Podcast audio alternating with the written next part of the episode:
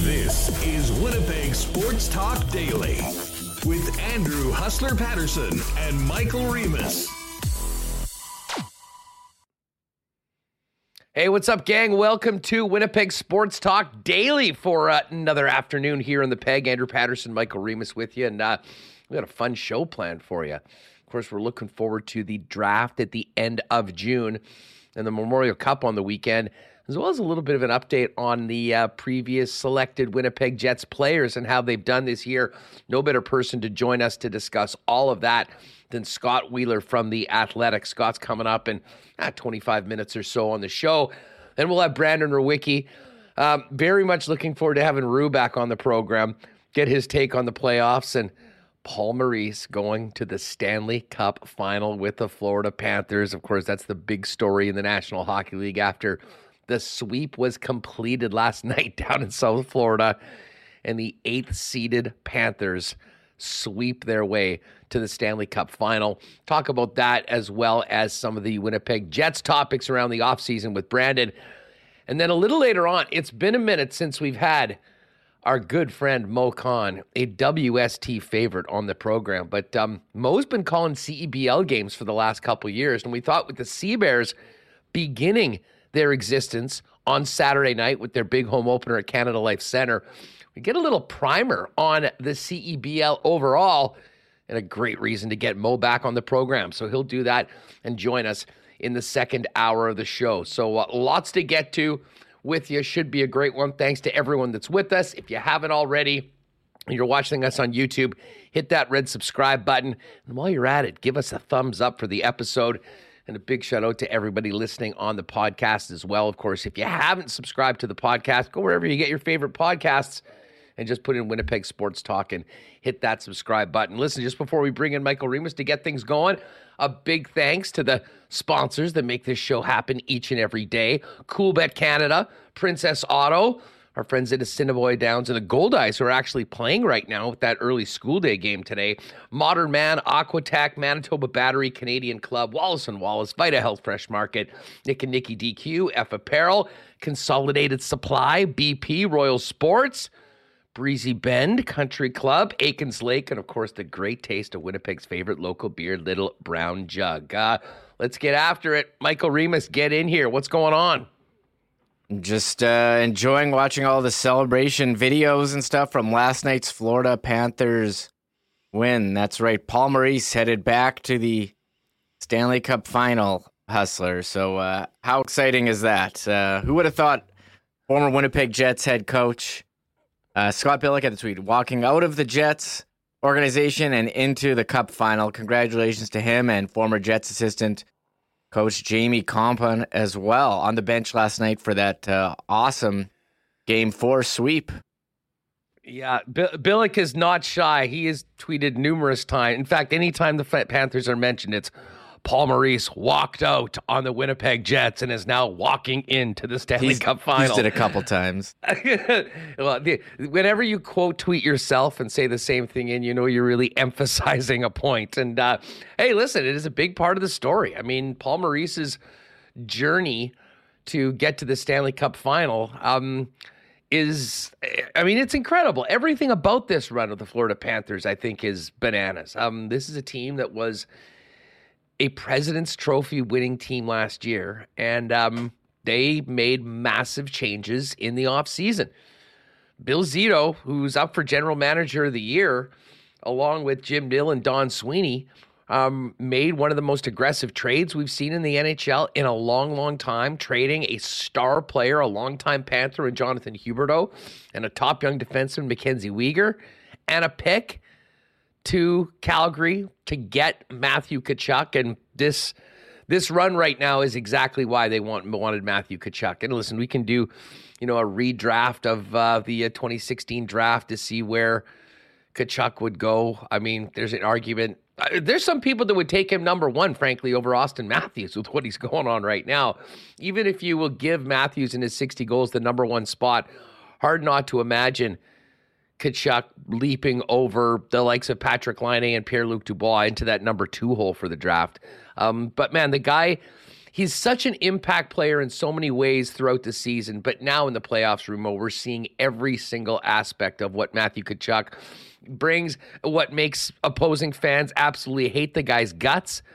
But my God, is he clutch? And um, he already had the two OT winners at the start of the series. And last night, there he was scoring the winner with four seconds left to break a tie. And um, listen, we'll get to the Canes in a minute and uh, their hard luck story. But um, uh, listen, Tkachuk, Bob, Pomo, uh, there's a magic going on right now in South Florida. And we'll see if that magic continues after what we expect to be a pretty lengthy layoff before the Stanley Cup final gets going. Yeah, um, Matthew Tkachuk. I mean, he's a player, the you know, second uh, leading scorer from the 2016 draft behind Auston Matthews, and I do wonder if you would take him number one. I, you know, Bill Zito was nominated. It was announced yesterday for GM of the year, and I can't imagine how difficult it would be. And I don't think a lot of GMs in the league would pull this pull off this trade they did last year, where you're trading a franchise player who just had a career high in points in Jonathan Huberdeau. You're trading your number two defensive Mackenzie Weegar. You're trading a first round pick after already trading away two. Um, I don't think anyone would, would do this trade, but he identified Matthew Tkachuk as a difference maker, as a superstar, and he certainly paid off with three game winning goals. And I think we can say that you know the Panthers throughout the season they were out of a playoff spot we were kind of laughing at how they give away so so many picks. Um, you know, maybe at their choice, you know, switching up the head coach when Andrew Brunette, you know, had done such a great job last year, but they're in the Stanley Cup final. Uh, they they made it, and they have a chance to win it all. And uh, give full credit to Bill Zito because I can I'm sure that was an extremely, extremely, I mean, tough decision. A lot of teams would just go with status quo after such a great season, be like, ah, you know what, we got unlucky in the playoffs we won the President's Trophy. He said, "No, this isn't good enough." He made changes. They weren't good enough in the in the regular season, but in the postseason, they've dominated everyone. What they had beat the Leafs in you know in five games. They just swept Carolina. Boston, you won four. What? Uh, sorry, three in a row. You were down three one, and then you then you win. I mean, what an incredible playoff. So full credit, full credit to them. And yeah, they are riding Bobrovsky, who's living up to that contract, but you see how they play, and you know, a guy like Sam Bennett, who's you know pissed everyone off all playoffs, making an impact, and uh, all these oh like Brad Gudas, you know, making an impact. They got guys playing hard in the playoffs here. Um, so credit to them, but that that trade, we'll be talking about that trade even more than uh, than we have been. And imagine being Jonathan Huberdeau uh, right now oh. or Mackenzie Weegar. I mean, I don't think they get there with with those guys in the lineup, but uh, I, I don't know how you like, well, they don't get there a weird Tkachuk. feeling. They don't get there without Tkachuk. No, they don't. I think we know that, and yeah. um, you know that was the price that had to be paid. And you know, again, it's just wild. Even when you go back to a year ago, I mean, that deal was made with Brad Treliving. They signed those guys to extension. Treliving is now out and may very well be the coach or the uh, the general manager of the Toronto Maple Leafs, who were eliminated by the Florida Panthers, who basically got in on the last day of the regular season, thanks to and I sent this to you before. We talked about that mm-hmm. crazy game where Pittsburgh somehow all they needed to do was beat the Chicago Blackhawks. Well, they lost at home to one of the worst teams in the league, which gave Anaheim the inside track on Connor Bedard. That goal, Buddy Robinson, former Manitoba Moose, Buddy Robinson scoring the goal. And Florida gets in and they have not looked back. First team ever as an eight seed to hold two separate 3 nothing leads in the same playoffs. Um, and they got it done last night, sweeping the uh, the Carolina Hurricanes. And um, you know, you know, like Florida gets in because of Pittsburgh losing. Pittsburgh fires everybody, and now ironically, Pittsburgh takes out Toronto, or sorry, Florida takes out Toronto in round two all the chaos that's followed in Toronto.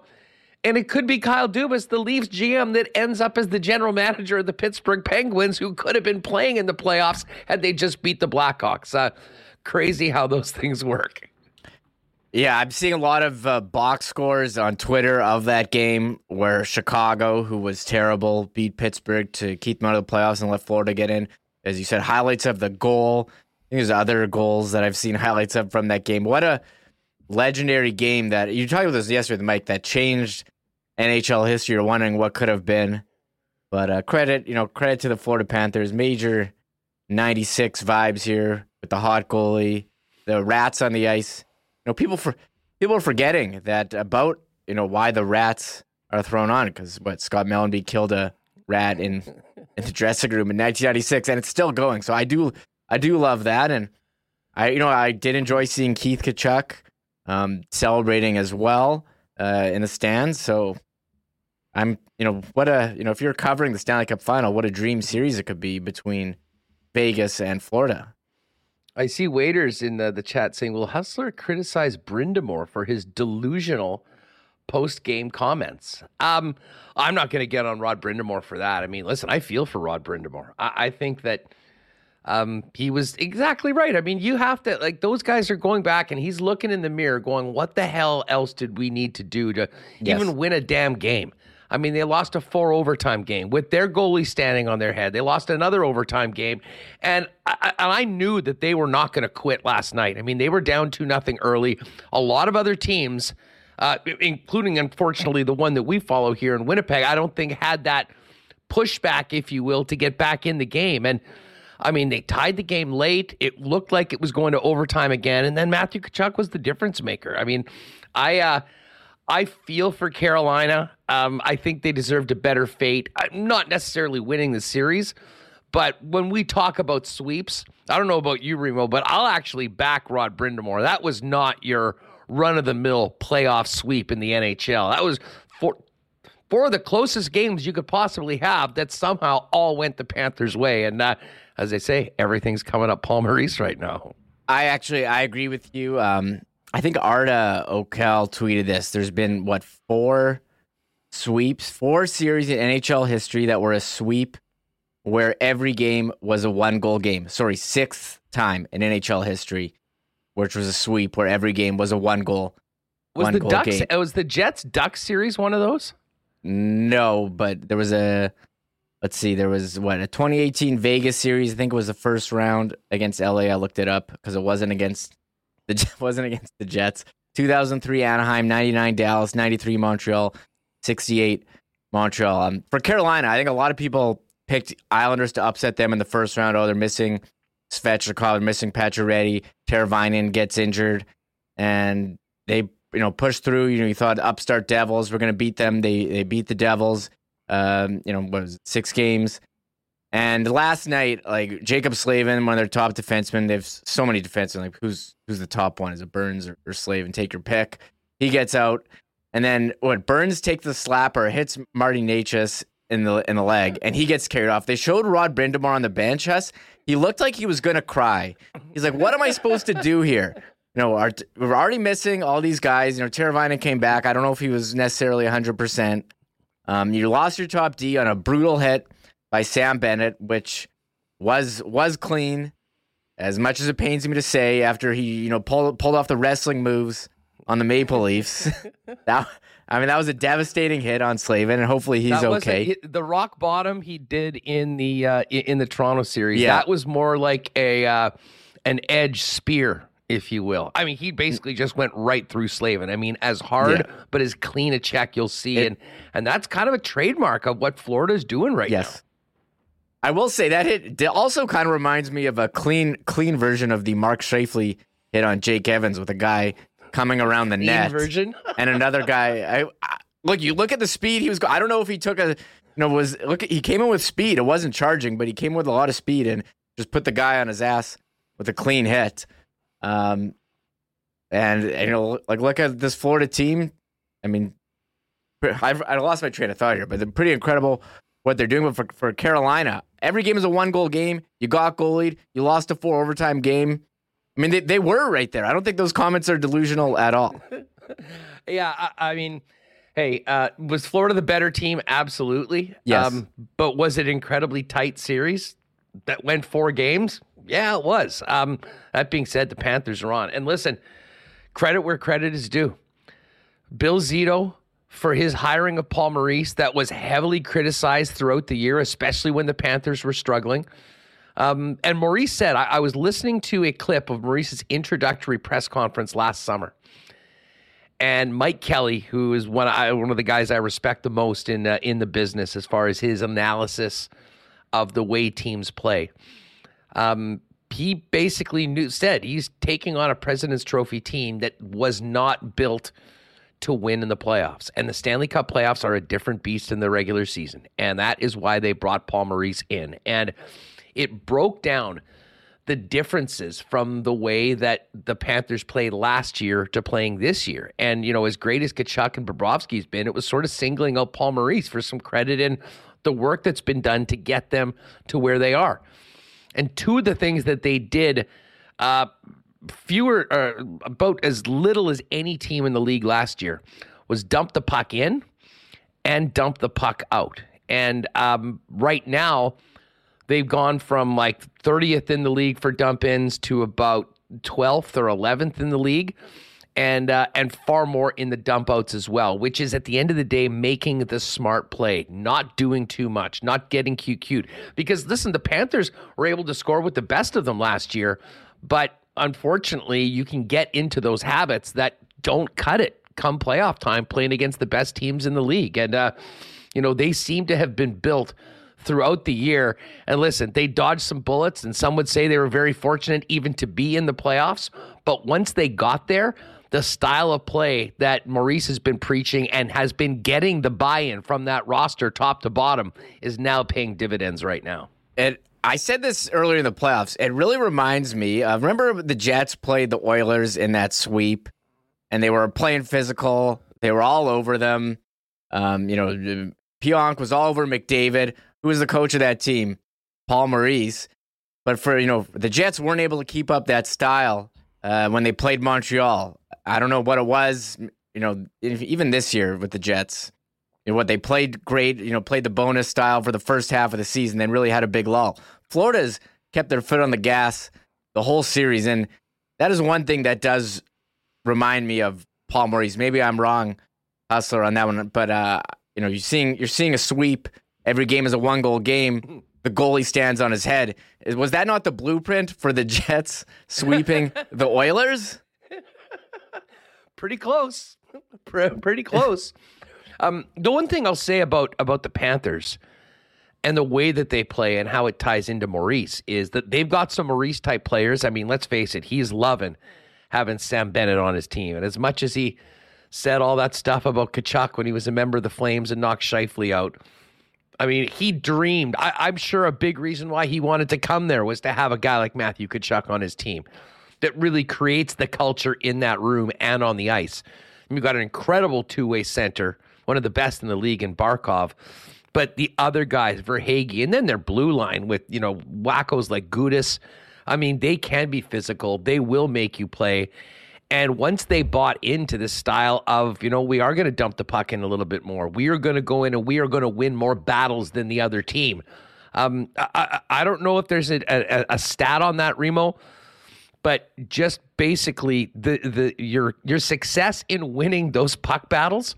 Um, that might be the biggest stat or biggest analytic number right now when it comes to winning in the playoffs right now, because it really does come down to a battle of will in a lot of cases between teams that have already proved themselves playoff ready when you get to this point in the uh, in the standings. And uh, tell you what, um, I think it's pretty clear and probably a big part of the frustrations that Maurice had. And let's face it, Rick Bowness had these same things go on in the second half of this year. Was the inability for any coach to really get the sort of buy-in from the players that they needed to have buy in here in Winnipeg to do the type of things that the Florida Panthers are doing right now. And now, listen, are this is this Jets team? Do they have those sorts of players that can play that style? Certainly, that can be debated. Um, but I think we saw a team that was far more committed to it in the first half of the season when they were winning, as opposed to. Uh, to use a Rennieism, uh, trying to crank out the snake charmer offense at times and have a lot of fun right now. Sometimes winning and the grind to do it isn't that much fun, but it works. And uh, that's why the Panthers are playing for the Stanley Cup. Yeah, full credit to the Florida Panthers. And there was a lot of talk as after the game when they presented the Wales trophy. I think we got to put this to bed. Touch, touch the trophy, celebrate your wins. Uh, full credit to you know Barkov for grabbing it and skating around. Never, never been seen before in the NHL. But Matthew Tkachuk had a nice quote. He said, "No one thought we'd even you know get out of the first round or get here." I think you do. Oh, here's the quote. Uh, here's the quote. Last thing we're gonna do is be superstitious about not touching it. Nobody said we were even going to make the playoffs. I think it's cool to touch it, carry it around, and take pictures with it. We earned that thing, and not a lot of teams make it to the Cup final. You should celebrate it. So credit to them. You know, I think maybe if what they made the Cup final last year and lost, and then get back there, maybe then you'd be like, no, we're not touching it this year. But go go ahead and enjoy. Like you see, baseball has they're celebrating after winning like the play-in game with a champagne party. We need more of that in hockey. Yeah, full fledged parade mode for winning a wild card game in Major League Baseball. Yeah. I'm with you though. I'm with you. I mean, listen, that it, you know they're at their home rink. They've won yes. um, a historic game in front of their fans. You've won a trophy. Grab the thing now. Wh- Tkachuk, I believe, grabbed it first, and then gave it to Barkov and Barkov started skating, I thought they were actually going to start skating around the rink with it, almost like you would after winning the Stanley Cup. That being said, they didn't do that. They took it into the uh, they they took it into the the room and. I'm sure then did whatever with it. But yeah, I mean, listen, not touching anything else. It goes to I think a level of uh, of cynicism. I think now with you know with fans and players that you know everything is just about you know there's only one champion and everyone else are losers. Hell no. I mean, you do a run that the Florida Panthers have had, regardless of what happens in the Stanley Cup final. Um, there's a lot to celebrate right now, and today's a great day to do it. Last night was a great day to do it. Now they'll get ready for Vegas. Speaking of Vegas, Reem, tonight, um, I like Vegas to end this series against Dallas in a similar four to nothing sweep. And that could mean a long, extended break before we get going with the Cup final. When's the Cup final? I was wondering about that. They probably didn't, you know, schedule in that they were both going to be sweeps, but I think Dallas is done. They came unhinged last game. Jamie Benn, what an hour after the show ended, announced the two game suspension. I think you predicted two games, right? Yep. You did. So I'll, you know, give credit to you. I don't know if there were like odds on that, on that or what. Maybe they should start having, start offering that. But um, that's a big loss for them. He's their captain. You know, he's had a, a nice season. And Vegas, I think this is going to be a great Stanley Cup final. Vegas, Florida, two teams that have played a similar style.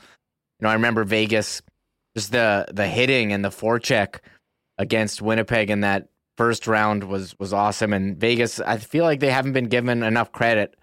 You know, even though they were the first place team, they don't have. I don't think they have like a super. I guess Jack Eichel is really having a breakout playoffs, and Pietrangelo is, is a number one defenseman. So I take back they don't have a superstar, but I do feel like they play that team game where they can roll four lines at you, and it might be a different guy uh, doing it every night. So we are. I'm, this is kind of a premature look ahead to the, to the Cup final, but seems like this one is just about over. Well, as I said, I think we're going to have plenty of time to do that, assuming that Vegas gets in. I mean, I don't think that they could possibly start the Cup final until as early as a week from today.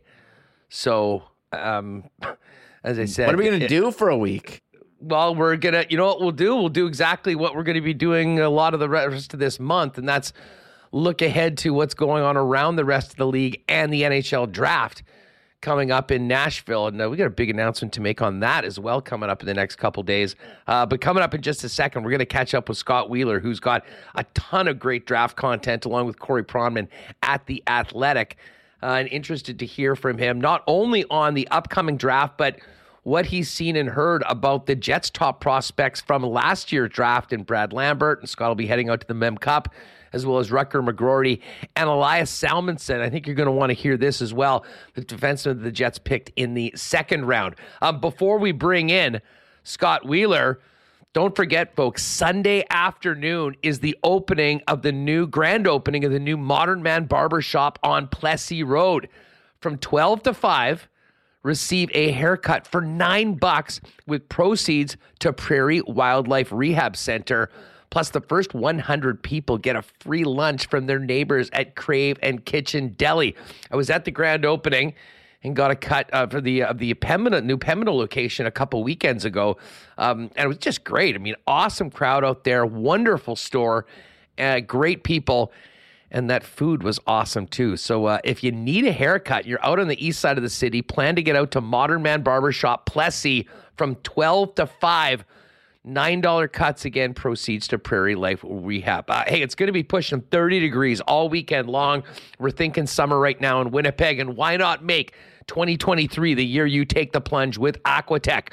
Visit aqua-tech.ca to design your own custom pool their team can provide on the spot pricing from designers as well as financing options that suit you. And whole home renovations start with Aquatech as well. With thousands of renos as their foundation, let them upgrade any space in your home. Aquatech is ready to make your reno dreams a reality. Learn more about design, pricing, and financing options at aqua-tech.ca.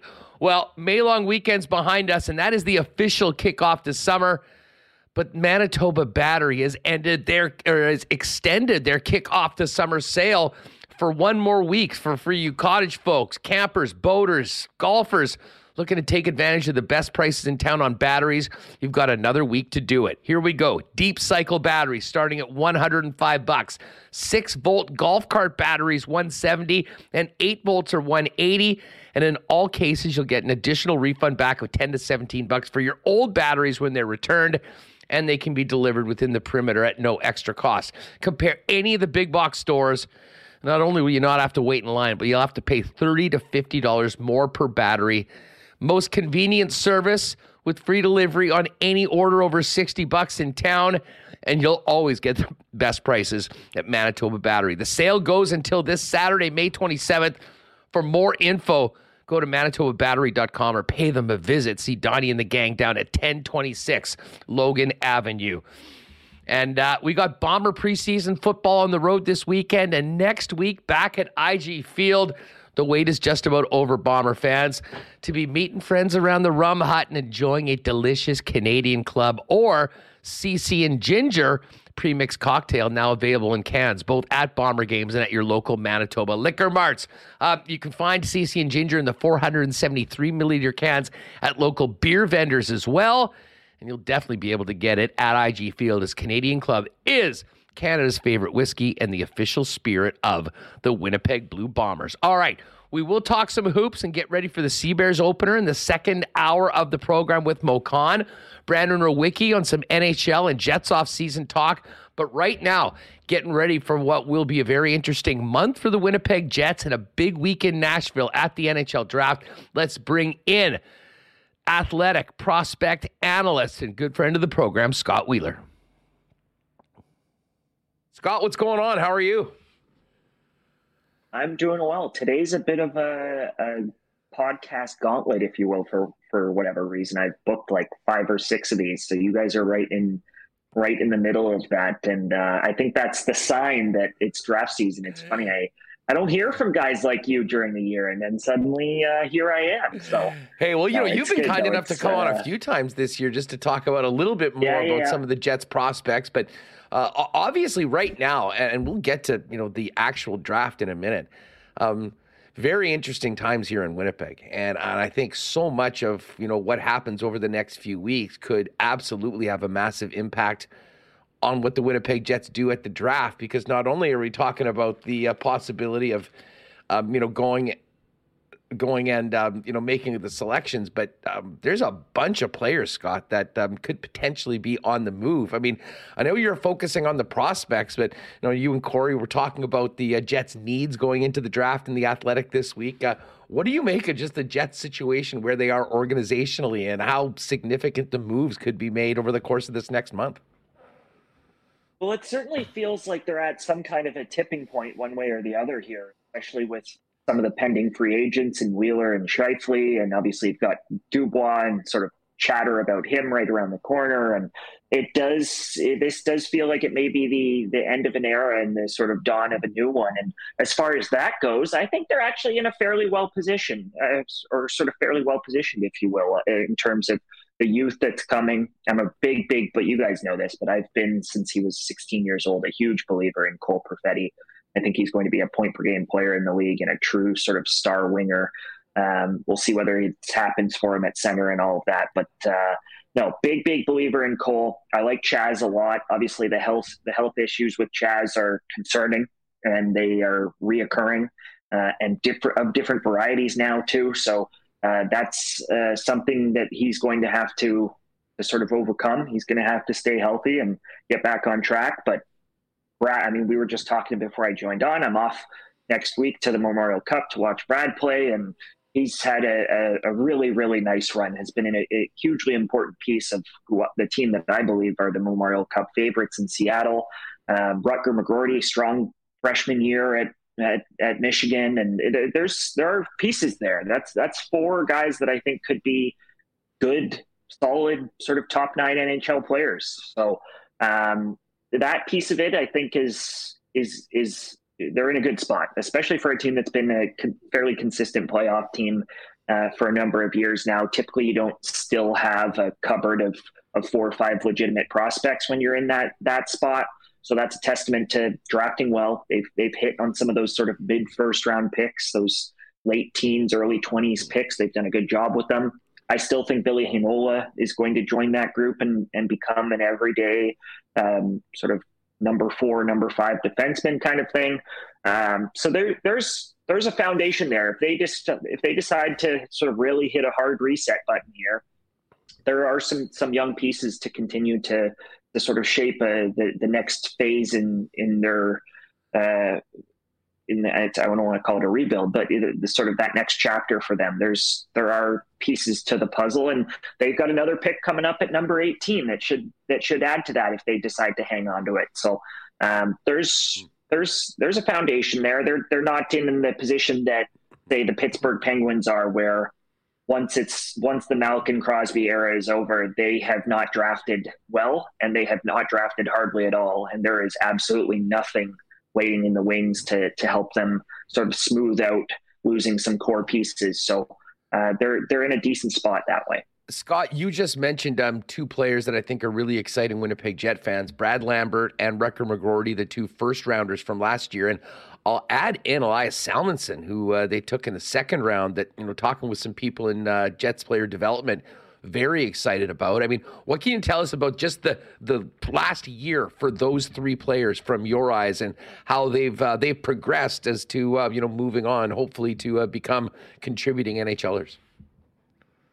Yeah, well, Salomonsson's a really interesting one. I had a, a, chat with one of his coaches over in Sweden last week for a different story I was doing on Axel Sandin-Pellikka, and in that process just really got chatting about Salomonsson and they just wanted to both both the folks with the, within the organization just wanted to wax poetic.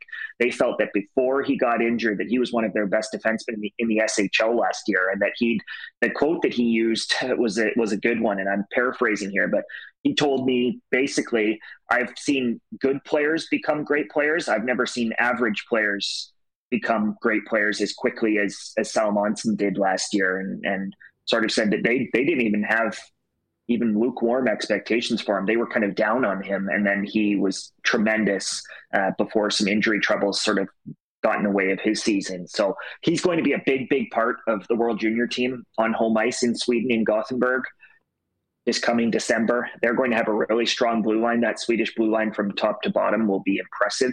It'll be the strength of that team and he, I expect him to be a big part of that. So that's that's a nice boost. He's a kid who played really well in junior on, on sort of in the early years of his career. Always played above his age group. Was coming into his draft year believed to be sort of a true top prospect, and then didn't fall off, but became kind of that second tier, second round type prospect where he was ultimately picked. Right. So for him to now regain some of that cachet and some of that status that he had prior is a really positive step for him and a positive step for for the Jets pool. So there's definitely reason for optimism with Elias.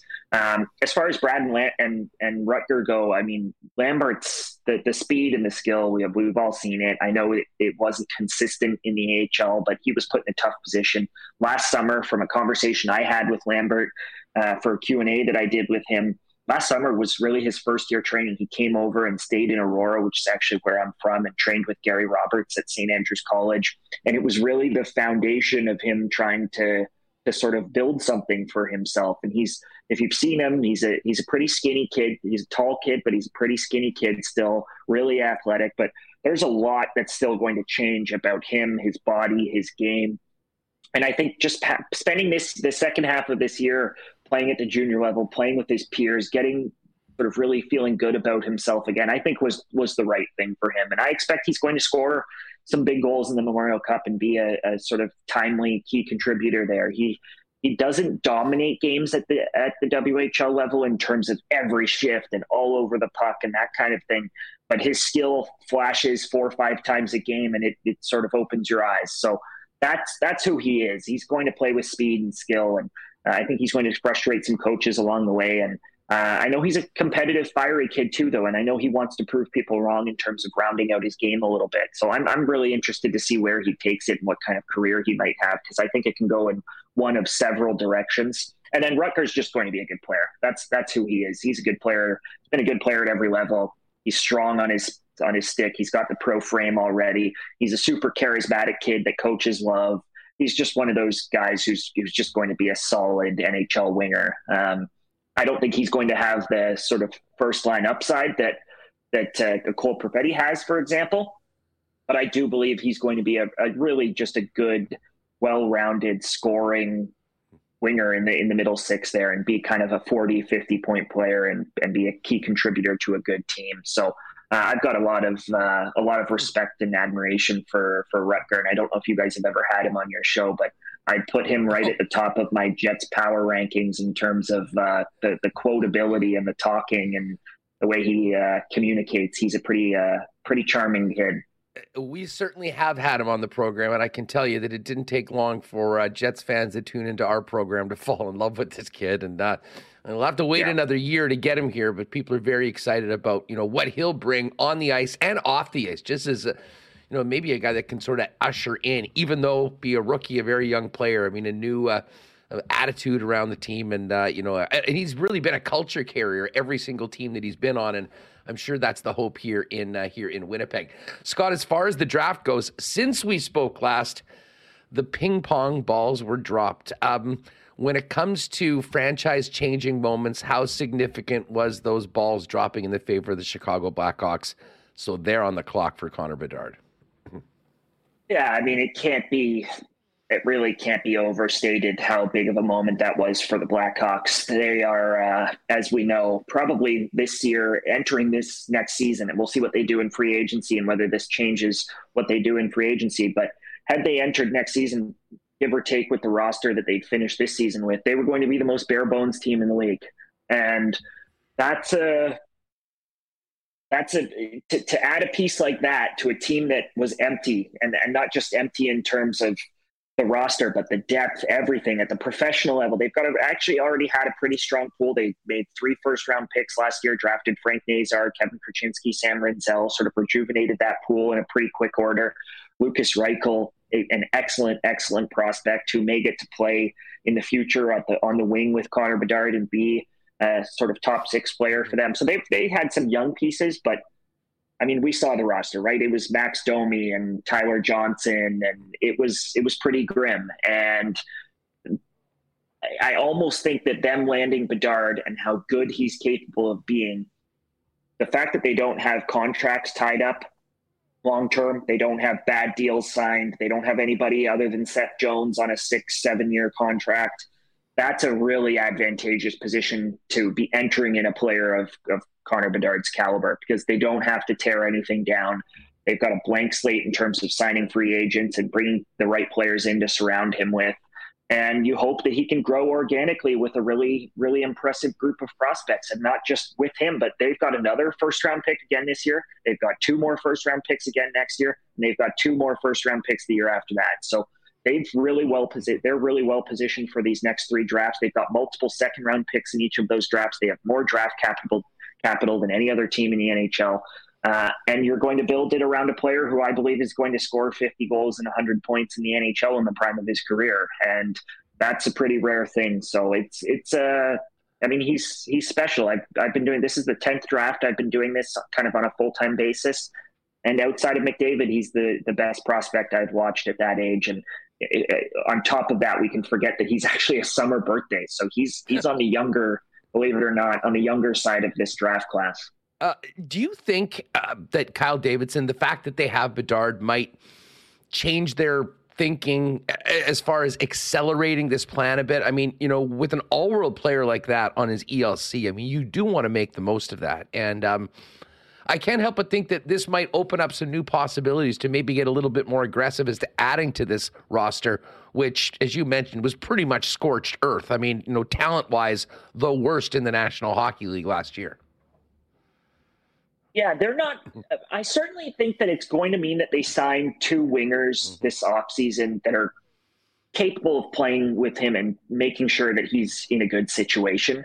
He's not going to start next year playing with Tyler Johnson. Like, that's just not going to be the outcome. So mm-hmm. I think you look at the free agent pool, you look at guys like Ryan O'Reilly, Tyler Bertuzzi, guys who play with not an edge. I mean, I wouldn't say O'Reilly plays to an edge with him, but guys who can support him, guys who can lift him up, who can uh, sort of correct for some of his mistakes, who can get get pucks to him and do some of the dirty work. Veteran types. I, I think a, a, guy like a Bertuzzi or a Ryan O'Reilly makes a lot of sense for them. Uh, and in, certainly in O'Reilly's case, it's not going to come with a long term commitment. So they're not handicapping at the next phase when they truly want to add in free agency by adding a guy like a Ryan O'Reilly on a two or three year deal given his age. So um, that's that's the approach I think they take. I don't think that means they're speeding up their process, though. I think I think they fully expect that they're going to be one of the worst teams in the league next year. I don't think they're in any rush to sort of add to that, uh, sort of quickly build around him. They're going to let this happen. By all accounts, Davidson is committed to letting this happen organically, letting him develop with their young core, presenting opportunities to players like Reichel, players like Korchinski, uh, and just sort of building it uh, around Bedard so that when he's in the prime of his career, when he's 22, 23, and, and he's playing at his best, then they can sort of push all in around a good young team. And I, th- I think that's how you'll see this play out. But they still have to sign players. They still need to ice a roster. They still need to get to the cap floor. All of that's going to happen. And I think veteran types like an O'Reilly or, or Bertuzzi could make a lot of sense for them. Scott Wheeler of The Athletic is with us getting ready for a draft week in Nashville at the uh, end of next month. Scott, we've heard a lot about this draft class for a long time, and uh, you know many of us sort of you know maybe lazily talking about about it as the Bedard draft, but it's much more than Connor Bedard. Um, now you've had another year to scout these players as we get ready for next month to hear their names called. How would you categorize the overall strength of the draft class of the NHL of 2023?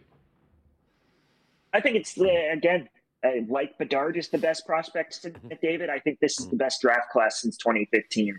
Obviously, 2015 was special. People always talk about 2003, and I think there's an easy argument to be made that 20, 2015 is going to go down as the best sort of modern draft in, in the history of the NHL. So, uh, I mean, it wasn't just McDavid, right? It was Eichel and Marner and Rantanen and Kyle Connor and Matt Barzal and Thomas Chabot, and you go down the list. It was Travis Konecny, on and on, right? So, um, that's what this feels like. That's what this feels like to me. If if uh, if Bedard can be your McDavid and uh, guys like Adam Fantilli and Leo Carlsson and Will Smith and Matvei Michkov can become as good as I think they're capable of becoming, and which in all in the case of all five of those players is point per game, front line, first line players.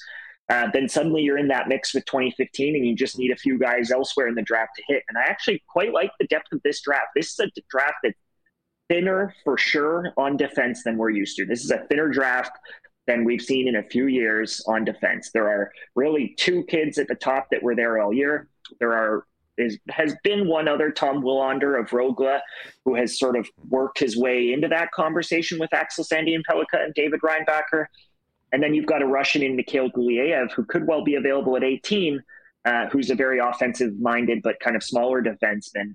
Um, so they've uh, outside of it being really only four or five quality defensemen in the first round, which is a very small number, uh, it's at forward. It's a tremendous draft, and that's not just because of the five that I talked about at the very top.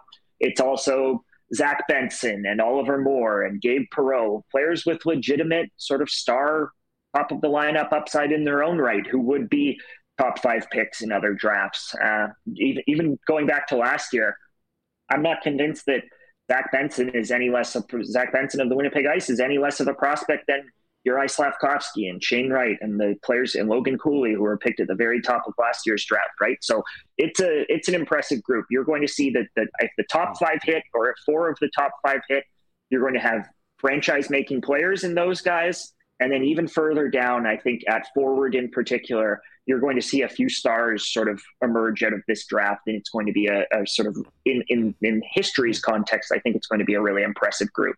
Scott, in the latest um, mock in the Athletic, you and your colleague Corey Pronman flipped a coin, so you got to pick Connor Bedard. It was probably the easiest part of the entire exercise, and then went back and forth with first round picks.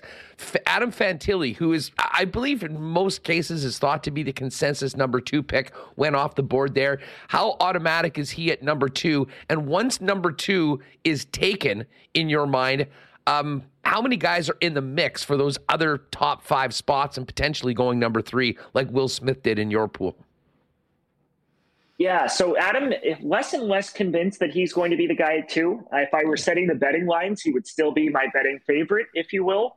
I still think he's the most likely player to go to Anaheim and not just because of the pedigree, what he accomplished with the Chicago Steel, winning a title there and producing like he did as a teenager in the USHL, which is a very difficult league to score in, a tougher league than the CHL is to score in. Uh, but also, obviously, this season is history making freshman year, the Hobey Baker at, at the University of Michigan. Uh, he was brilliant. He was sensational. It was Jack Eichel esque. Um, so that's that's a, a big factor plus the the Anaheim piece. They they like physical. Um, they've drafted a lot of guys who sort of play hard, heavy, competitive styles. Nathan Gaucher was their first round pick last year, certainly plays that style. Mason McTavish certainly plays that style. And Fantilli would just fit in there. He has that element that those other players in the top five don't in terms of he can hurt you, he can finish a hard check, he can play in the dirty areas. I had his coach sort of use a line with me earlier in the year of uh, he can play it in the front yard or in the back alley. Like there's just a different sort of snarl and meanness that's under the underneath Fantilli's skill game that the other players lack, and I think that could be a draw for Anaheim. But in saying that, Leo Carlsson is number two on a lot of teams' lists. There are still teams who think Matt Michkov is the second best prospect in this draft and the closest in talent to Connor Bedard. And there are even teams now that think that Will Smith should go number two or number three. So it's not a foregone conclusion that that is the guy there. And then after that, to answer the second part of your question, it's going to be interesting. Uh, I think Will Smith makes a lot of stylistic sense for the way that the Columbus Blue Jackets have drafted and for what they need in terms of a true playmaking, point producing center, which is at, at his core what Will Smith is going to be. Um, he would re- really sort of a similar player type as well to a Johnny Gaudreau and a Kent Johnson, who they already have there, and it would really complement well the shooters like Kirill Marchenko and Patrick Laine. Um, so I, I, think Will Smith makes a lot of sense at three, but if Anaheim doesn't take Fantilli, I think Fantilli makes a lot of sense for them as well for different reasons. So um, it, it will be interesting. And then if, if suddenly if, if Leo Carlsson's available four, which again I don't think is a foregone conclusion, conclusion I think he could go two or three. Uh, but if Leo Carlsson's available four, then the San Jose Sharks, I'm certain, would not hesitate in taking him as well. So um, that piece of it, those four guys, I all expect are going to go top five. I don't think you're going to see any sort of shocking surprises there. I don't think you're going to see a faller from that group. The real question mark is Michkov. Where where does Michkov go? Uh, who feels comfortable taking the swing on a kid who's not going to be coming over here in all likelihood until 2026? Who feels comfortable taking the swing on a small, not particularly fast winger? It's always the wingers that fall, right? It's always the Cole Caufields, the Alex DeBrincats. Last year we saw Joakim Kemell and Jonathan Lekkerimaki fall. Push comes to shove at the draft. Teams like to take centers and defensemen. That's just the way it goes. So, uh, it, there's there's a lot of uh, question marks on one hand about Michkov, and then for me, I still I'm I'm in the group that believes he's the second most talented player in this draft, and that he's got a chance to put up 90 to 100 points in a season and be one of the most exciting players on on television in the league. And uh, he's a, a, special prospect, the best Russian prospect since Ovechkin and, and Malkin went back to back one two in 2004, and that's 20 years ago now. So. Uh, a, a, pretty unique talent that I think if he does slip is going to make whichever team is comfortable taking that risk uh, and getting him over here. If he, if they can get him over here, I have I have very few worries about him becoming a, a truly high end player. Scott, if uh, Michkov was from Medicine Hat instead of Moscow, how would he be viewed differently going into Nashville? I think there's there is some of that. I truly believe that. Uh, I think there's some of that in the perception that he's a one-dimensional player as well. There are teams that are worried about his play off the puck, and while I think he's not going to be a driver in terms of sort of dragging his teammates into it and the competitiveness, I think he's more competitive than than he lets on. And I do think if his birth certificate looked different and if he'd played in the WHL and scored 150 points like Connor Bedard had this year, which I think he quite well may have at, at that level, um, it would be a different conversation. It would be a different sort of context in terms of the way that people describe him and talk about his game. I think the same goes had he played in U in two U18 Worlds. We forget he didn't play in Germany or in Switzerland in U18 Worlds. The last time we saw him on the international stage was in Texas three years ago at U18 Worlds, and he nearly broke the scoring record and did it as a double underager. So had he been at U18 Worlds, even one of the U18 Worlds in Germany or Switzerland, and had he played at any of the World Juniors uh, of the last two World Juniors in Edmonton and then the most recent World Juniors in Halifax, I think he could have been putting up 15, 16 points in those tournaments as well, pushing the the crazy numbers that Connor Bedard put up this at this last one in Halifax. And then we're also having a talk about him being a clutch scorer and not drifting to the perimeter. And I just think it, the conversation would be a little bit different. So I, I think you're right. You're on the right path there in terms of him being the, the, the, the passport is has something to do with the way that he's talked about well, all the geopolitical stuff happening outside of hockey um, certainly has an effect in it as yep. well. Scott Wheeler's with us. Uh, Scott, before we go, let's just move down to pick 18. The Winnipeg Jets will be on the clock. And you had an interesting piece in The Athletic with Corey uh, on a question from Murat Ates, our good friend, who uh, essentially said, you know, with some injury problems and smaller players like Ehlers and Lucius and Perfetti, do we think that the Jets might try and target a little bit more size and grit with the pick? Um, just thoughts on that and what sort of a player might be available to Winnipeg when they're picking in the middle of the first round? Yeah, it's a, I thought it was a good question from Murat, and and one that I think is well made, just because really out, uh, of those guys that I talked about, even Heinola off the top, it, it is a little bit of a smaller group or at least in Brad's case, he, he doesn't lack the height, but he still needs to get stronger and certainly plays a game that exists on the perimeter and all of that. Um, so that piece of it, I think, is is a factor. Uh, I do think they they likely tried to address a little bit of that with with the Rutger McGroarty selection. Rutger's a, a really strong, well built, uh, stand out in the gym kind of guy. Like he he'd walk into the dressing room tomorrow and be one of the stronger guys in the gym. I would expect uh, even at the NHL level. So that piece of it is is uh, helps. But uh, specifically on the blue line uh, within their pool, uh, we talked about Salomonsson, and he's a he's a, a, bigger kid but doesn't play particularly hard. And Heinola is on the smaller side for an NHL defenseman. So it does feel like if they go for a D at that selection, that it would maybe they would maybe prioritize some size this time around and just look for maybe a bit of a different element. And even if they go forward, I think it's less likely that they go forward just because of the depth that they do have at forward within their pool. But even if they go forward, yeah, just just somebody who could play with a Brad Lambert, somebody who could play with a Cole Perfetti, and maybe sort of offset them, be a kind of a foil to those kinds of guys. And uh, as far as options like that, there are multiple uh, in and around 18. Uh, I think you could see a player like Quentin Musty of the Sudbury Wolves go in that range. Quentin is a big, big kid, was the first overall pick into the OHL, an American kid who elected not to go to the national program and to go to the OHL instead. Um, sort of six foot two, 200 plus pound type of kid, but also has tons of skill, play makes, can shoot it, all of that. So uh, he, he strikes me as a player who could really fit there. Um, Callum Ritchie's another one. Callum, like Brad, has some work to do to fill out his frame, but Callum six foot two, six foot three, was the second overall pick into the OHL behind uh, Quentin Musty, uh, and has been really productive on all things considered on an Oshawa Generals team that has not had hardly any talent around him in the last two seasons. So uh, those are two guys that come to mind. Uh, Callum's a natural center, but has played a lot of right wing with Hockey Canada. Musty's a natural left wing who hasn't played much center at all. Um, so different positions, but those two kids like that are the, you're going to see those types of players available at 18. And I think the Jets would likely strongly consider each of those guys.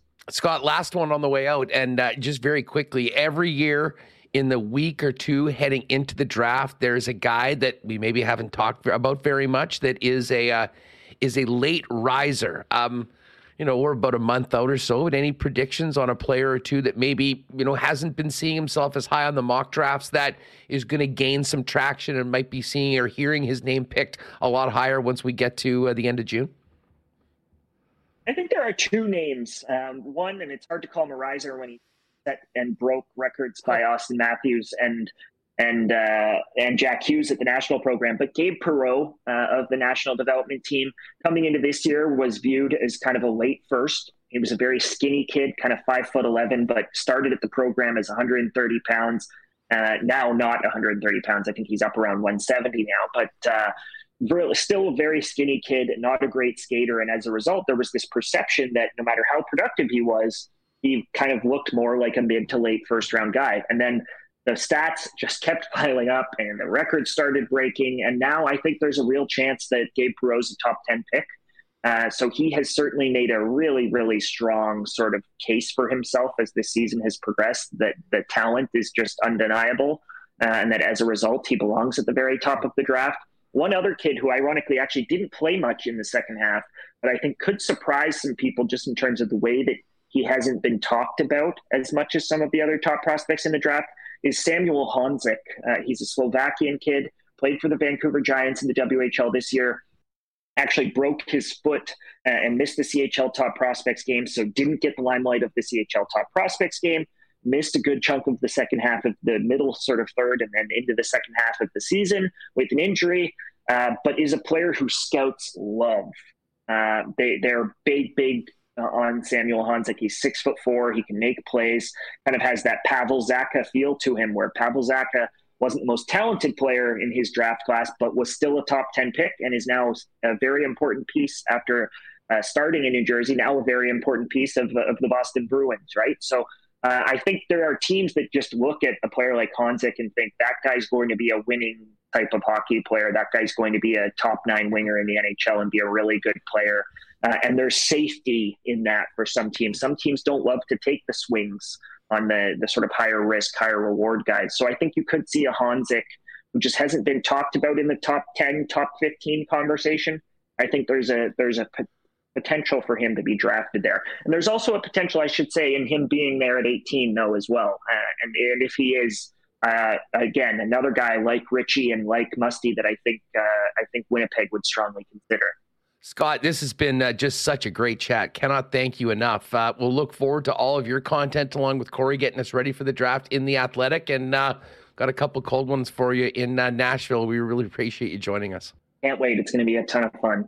All right, great stuff with Scott Wheeler, and we'll have plenty more analysis and uh, draft prep on the program heading into uh, Nashville in the final week in June. Um, Brandon Rewucki's teed up. He's going to join us right away. Moe Khan still to come a little later on. Hey, folks, if you're looking for great prices on natural and organic supplements, beauty products, and groceries, you got to get down to one of seven Vita Health Fresh Market stores or online at myvita.ca with same day local delivery if you get your order in at myvita.ca before 11 a.m. Orders placed after 11 a.m. will be delivered the next day. Uh, grilling season is here, gang. Get on down to Vita Health and stock up on some delicious Vita Market grass fed bison and beef steaks.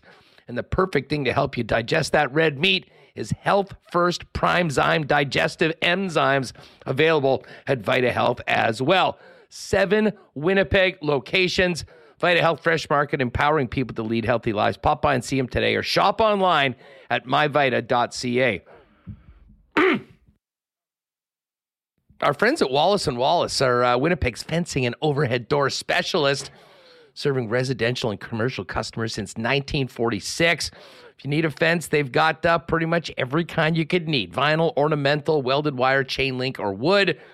And if it's time to replace your garage door, Wallace and Wallace has Winnipeg's largest selection of overhead garage doors. Whether it's fencing or overhead doors, give them a call at 204 452 2700. Their team will arrange a time to come out and give you a free estimate. You can also visit them online at wallacefences.com or pop down to their showroom on Lawson Road off of Kenaston. Uh, the gang at F Apparel is ready for wedding season. Are you, fellas? Hey, if you need to up your menswear game heading into spring and summer, get on down to F Apparel. Custom suits beginning at $400, along with chinos, golf pants, custom shirts, both tucked and untucked styles, and an incredible selection of menswear accessories. 15% discount for wedding parties, a free custom shirt and tie for 2023 high school grads with the purchase of a new suit. Pop on down to see him at 190 Smith Street or make an appointment or find out more online at F, that's E-P-H EPHapparel.com. And we're pushing 30 degrees all weekend. No better place to uh, add to your to do list than to get the family down to one of the four Nick and Nicky DQs and try all the great new summer blizzard flavors. It's not summer until you've had a blizzard at Nick and Nicky DQ. Four locations DQ Northgate, DQ Polo Park, DQ St. Anne's, and DQ Niverville. Hit them up online at DQ Manitoba for custom made DQ ice cream or blizzard cakes for your next party event as well. And uh, of course, a couple more days till we're back at the track, but Assiniboia Downs live racing resumes on Monday. Monday and Tuesday of next week, and then the normal schedule of Monday, Tuesday, Wednesday. But food truck wars are happening this weekend at the track. So uh, maybe you plan that as part of your weekend to do list. Uh, get down to uh, Downs and enjoy the beer gardens presented by Little Brown Jug and all the great food at Food Truck Wars at Assiniboia Downs this weekend. Speaking of food, a nice little segue into bringing in the hosts of Skates and Plates himself, Brandon Rewucki, back to WST. Rue, what's going on? How are you? I'm doing all right, man. I, I, know what my weekend plans are now, so so so thanks for helping me out with that. That's a that's a beauty right there. There's some great food trucks in the city of Winnipeg, oh. and it's just a matter of finding out where they're at. Um, what a great idea to get them all together for an event out at the Downs. That that is something we should go and check out. Right up the aisle, I, I actually, alley of skates and plates. One of my one of my buddies actually had his wedding catered by a food truck here in Winnipeg. It, it was the the Red Ember food truck. Uh, that, nice. that like massive the, the, the big boy that they have there. It, it was probably the best wedding food I've ever had, to be honest with you. So I'm excited. That sounds good. Yeah, there, there's some there's some real talent out there. Um, there there's also a great I, I, I can't remember the name off the top of my head, but like Island, some kind of Island, island Fusion one. Island Fusion, that's what it was. Yeah, yeah. they, they they bring the flavor in a big way. You know, it's funny. Uh, the guy that does the Island Fusion uh, we often, a friend of mine knows him, and we do uh, just Jamaican patty orders by the dozen at some point during the year. And we'll all go watch a hockey game, then he'll roll into the bar with five pizza boxes, a dozen in each, and go to town. It's some good stuff. Well, maybe next week we can get some good food truck rankings from you on the program. Right now, though, um, listen, we got to get to the Florida Panthers. They're moving on to the Stanley Cup final, completing the sweep of the Carolina Hurricanes yesterday. How how should Winnipeg Jet fans feel right now watching Paul Maurice get what he's getting out of this team that just snuck into the playoffs with a worse record than Winnipeg did and is now 4 wins away from winning the Stanley Cup? Well, the good news is that whatever narrative you want to gain from it, you can go with it. because True. There's, there's honestly, I've seen so many people with so many different takes and all in different directions too. And none of them are really wrong, which is kind of the funny part. Like you have you have the pro Mauricers taking a victory lap around everybody right now. You have, you know, maybe people that were in the anti Maurice camp say, well, you know, when your goalie gets a 980 over the course of of, of a conference fight, you're probably going to win that series more often than not. I mean, you can go all over the place, but I, I think I don't know. You can feel however you want. I I like Paul Maurice. You know, like I, I don't. I, I, I would say this does look. This doesn't make him an elite coach in the NHL, but but he's a nice dude, and I had the chances I've had to talk with him, I've you know come away kind of rooting for him. So I'm I'm gonna I'm not gonna be upset or anything like that if the Panthers go on and, and win the Stanley Cup, or even if they don't. Um, but you know, at the same time, it, it, it's just interesting how I guess I guess more so the danger of trying to narrow down a complete statement, like affirm this is the reason why the Panthers are where they are right now. Because the the reality of the situation is, you know, if if a dysfunctional Penguins team finds a way to beat two of the worst hockey teams in the NHL this year, the narrative completely does a 180 on on Paul Maurice, on Sergei Bobrovsky, on Matthew Tkachuk, on down and down and down the list. I mean, Zito as well, the GM there, right? Like, I mean, they they were so close to not even being in the dance uh, to to get in there, and then we have you know the Game Five comeback, we have the Game Seven Bruins meltdown, and there's so many th- right. Like, so I'm not going to make some big sweeping declaration one way or the other because let's face it hockey is the most random sport out there and a bounce or two here or there and we do complete 180s on coaches and players legacies and and different things like that but he's, he's doing a good job out there. I, I mean let's let's face it you take down the top three teams in the east you're you're obviously doing something right.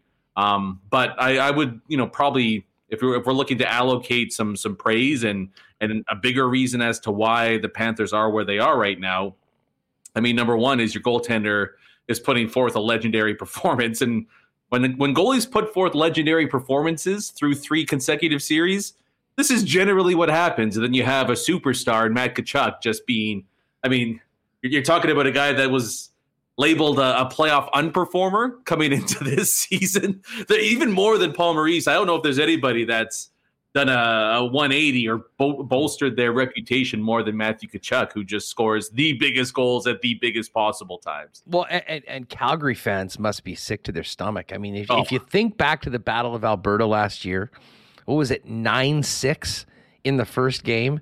And then it was all Edmonton. And Tkachuk wasn't much of a factor in the rest of that series. And he couldn't look any different right now, really putting this team on his back along with Bob and dragging them to the cup final. And yes, that game where Pittsburgh lost at home to Chicago, I was just looking at the goal that won it for the Blackhawks. Do you know who scored it?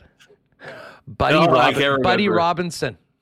Oh, Buddy Robinson back Buddy in the Robinson. NHL, back in the NHL, and uh, and fin- and then I mean I was talking about this at the start of the show, but you think that so Florida gets in, Florida beats Boston. Florida then knocks the Leafs out, which puts that entire team into turmoil. Dubas is out, and Dubas may end up managing the Pittsburgh Penguins, who would have been in if they could have just beaten the Blackhawks in that game. I mean, you talk about a lot of randomness. Um, it is almost uh, like a magic carpet ride, but we see this happen over and over with different teams. Um, maybe not always from the eighth hole like the Panthers have done, but they are doing that. And I'll say this about Maurice. I think what's happening right now with the Panthers, and part of it is the players that they have on the club, but this team is buying into his message. I saw a great thing, and I talked about it a little earlier. Mike Kelly broke it down about how often and how few times that the Panthers would dump the puck in last year and how often they wouldn't even dump the puck out for safety in their own ends. Both of those numbers have gone way up this year under Paul Maurice, but a big part of it is that come playoff time, you have to do that. And they did that more through the regular season, more prepared to do it. And the bottom line is when they are dumping it in, they are winning puck battles. And uh, so much of it, Brandon, I mean, you can break it down, but it's one on one a lot of times. Who's winning that puck? Who's keeping the puck? And the Florida Panthers are doing a hell of a good job of it. And when they have it, they're making the most of their chances far better than their opponents who have to get through Bob.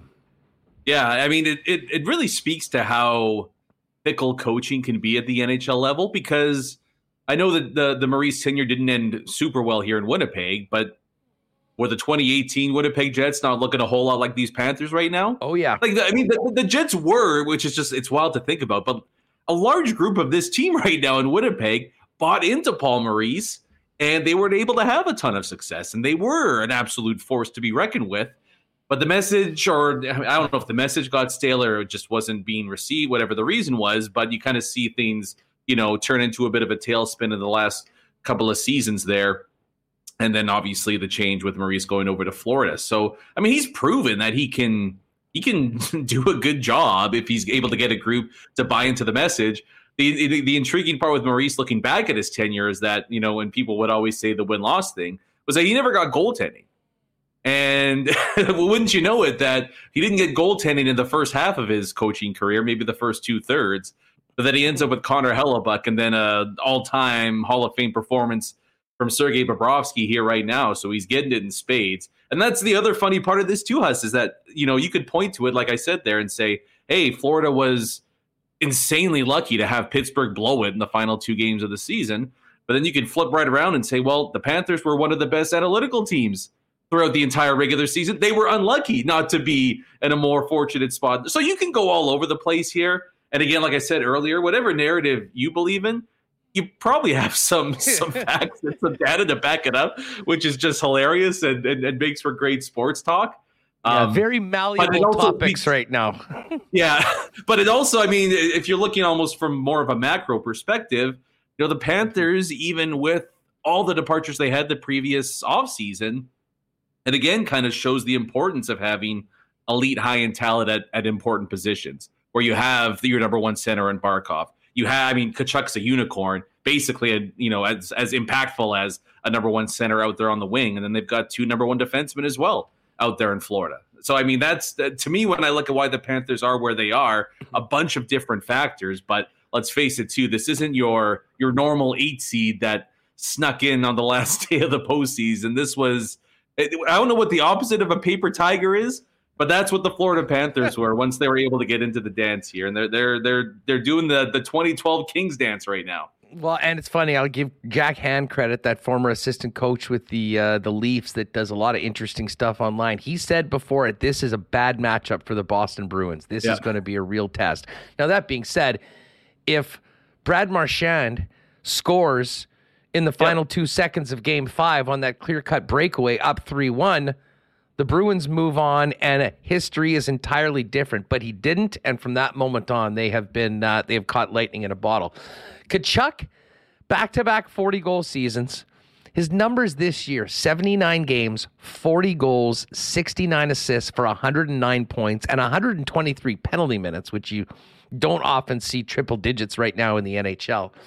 I had this conversation last night watching the game with some of my buddies, and our pal Greg from Royal dropped this one on me, and I've been thinking about it since last night, and I'm interested in what you think. If you had a redraft of the entire National Hockey League right now, Connor McDavid's obviously number one. I don't think there's much dispute with that. Who's number two? And how close is Matthew Tkachuk to being that guy? I mean, think for, about for 40 me, goals, 109 points, all the intangibles that he brings, and then everything else about the culture carrier. Like, who else is in the mix for that? We thought maybe like Cale Makar for sure. Yeah. Obviously, Nate MacKinnon uh, would be in the mix, but I mean, Matthew Tkachuk, I, I would have never thought of him as that sort of franchise player before, but it's pretty hard not to. I mean, he's already had the numbers, and now when it matters the most, he's elevating his game and doing things that, frankly, no one else, including Connor McDavid, wasn't able to do in the in their last round of the playoffs. Yeah, I, I, think he's vaulted himself into the best player in the world, not named Connor McDavid discussion, because McDavid's on a planet all on his own, mm-hmm. but I mean, you want to talk? I would I would say Makar, Draisaitl, MacKinnon, Matthews, and Tkachuk. Like those are like he's he's there. I, I don't know what your I guess there's the order a lot of GMs. There, I, I, guarantee there's probably at least a handful of GMs that probably would actually have Tkachuk over a bunch of those guys that you just mentioned. Yeah, yeah, yeah. Like you could make a case for for any of the. Like I would probably have Makar too because he's just a complete freak but man, it's it would be t- yeah yeah you could I mean that's that's I guess kind of the crazy thing is you can make a case for him being the second best player on the planet right now. Um, I I don't know if he is or not, but he's he's turned into an absolute manimal. Like he's just he influences the game every single time he steps out on the ice, and he's one of the rare ones that you know I mean for for all of Draisaitl's insane offensive exploits. You know, he gives a fair bit back of the defensive end. I mean, obviously, still enough to be one of the three or four best players on the planet, but you know, Tkachuk does it everywhere. Like there's there's no hole in his game. He's not a great skater, but he's you know good enough to get the job done. But like I mean, if you look at what he does out there, he's he is the the new complete package. So I, I yeah, and it's it's it's just funny to think about how quickly legacies and stuff like that get turned around. Hey, Huss, where you know prior to this in Calgary, it was can you get it done in the playoffs with Matthew Tkachuk? It was very, very similar to, to Pavel Datsyuk too in Detroit. I would always make this argument when people would say Ehlers can't do this, he can't do that in the playoffs. Datsyuk's, I think, first 19 playoff games, he had five points, and then ends up being what I would say is a Hall of Fame player, right? Like, so it's it's it, it also kind of lends uh, to the notion that maybe don't maybe don't make a an assertion on somebody's legacy before they uh, get into the back half of their career at the very least. Well, I, am glad you brought Ehlers and the Jets into it because I did want to ask you. I mean, now that we've seen another couple rounds of the playoffs and seeing what Vegas has done to Edmonton and are doing to Dallas, uh, and the where the Panthers are right now. When you look at the Winnipeg Jets and what they are, what we've seen them be in the past, and obviously where players are at right now, but I mean, first of all, you need to have a team that shows up and, and you know and, and fights the way a team like Carolina did last night with their backs against the wall, and that obviously is a big concern. And a lot of people, myself included, still sort of bent at the, you know, just how meekly they kind of went out in Game Five, and that's not the first time this happened. And that maybe is more an identity thing. But as far as a team being built, there's a lot of skill, there's a lot of scoring on the Winnipeg Jets, and they've had that for a while. There's a lot of things that they don't have. When you see these teams that are still battling, and let's assume that it's Vegas and Florida, what can we learn about those teams as to where the Winnipeg Jets need to tweak their roster, improve certain styles or qualities coming in if they want to be more competitive with the teams that are really legit cup contenders once we get to this point in the playoffs? Yeah, I mean, I don't know how much time you want to spend on this, but the number one is the the thing that's the hardest to kind of I, I, guess put a put a number on, and that's just the identity and the culture of the team. Like that that's that's it. That's number one. They they have the skill on the team. It's just there there's some something wrong with the mix that it doesn't work when the chips are down. And I think Carolina is a, a great example of that. I mean, they they literally, because of their head coach and the way that they play, believe that they were still in this down 3-0. and and they were, I mean, that is the tightest sweep you will ever see. I think maybe in any sport where Carolina, you know, in an, in an ultra universe, might have found a way to sweep that series as well if, if a couple of bounces go their way. Um, and I, I, think what you see in Vegas too, where you know they they take a malcontent, a guy that was almost a bit of a pariah, in Jack Eichel, and he's doing the Matthew Tkachuk run out there in the Western Conference, where he's been the best player um, out out there in the West all playoffs long after after Game One against Winnipeg at the very least. Uh, so I, I, mean that that's got to be the first issue that's that's figured out. Then if you want to talk more so player personnel, and it's it's going to depend a lot too on the trade returns that the Jets get if they do ship out a number of their guys. But I, I guess the one thing that that I've noticed and I've I've said for a while now that I think Winnipeg's really missing is the need to have a stud on the second pair you can have it's mandatory to have that that number one guy, that number one blue liner, and and thankfully the Jets were able to find that in, in Josh Morrissey. But you really do. You look at these teams, you you need to have that that second piece behind him. You know, whether it's on the same pairing or on the one behind him, that that you can trust and lean on and know that hey, through 40, 45, maybe even 50 minutes of a hockey game, we're going to have a guy that can carry the pace of play on the back end for us. I think that's one of the big pieces of the Jets have been missing really since Byfuglien left.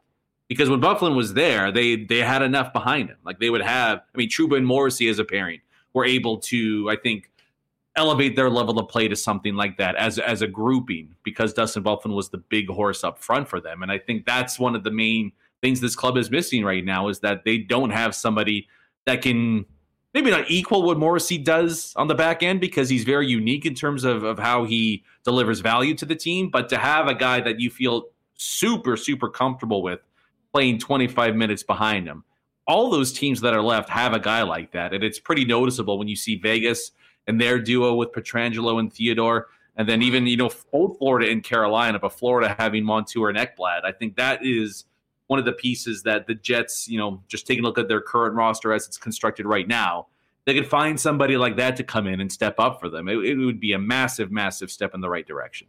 Brandon Rewucki's with us. You know, speaking of the blue line, and one of the big topics that we've had outside of the obvious, what's happening with Helly, Scheifele, Dubois, Wheeler, uh, is the blue line and the need to um, either figure out a way to get Ville Heinola and Declan Chisholm onto the roster and potentially playing in games – to see what they've got or moving them or moving someone. I mean, as I said, you can only have so many guys, and you don't want to have a Johnny Kovacevic situation where you're losing a talented young guy that hasn't really, certainly in Chisholm's spot, that hasn't really got a chance to show what he can do at the NHL level. Lose him before getting a chance to do that. But in addition to that, Dylan Samberg needs a new contract.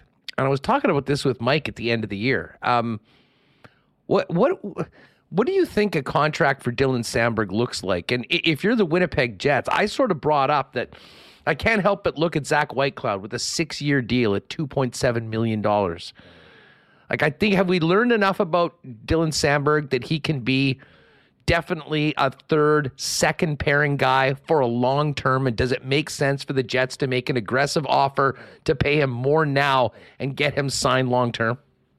That's exactly where I was going with that. The, the Jets should do everything in their power to make it a five, six year deal.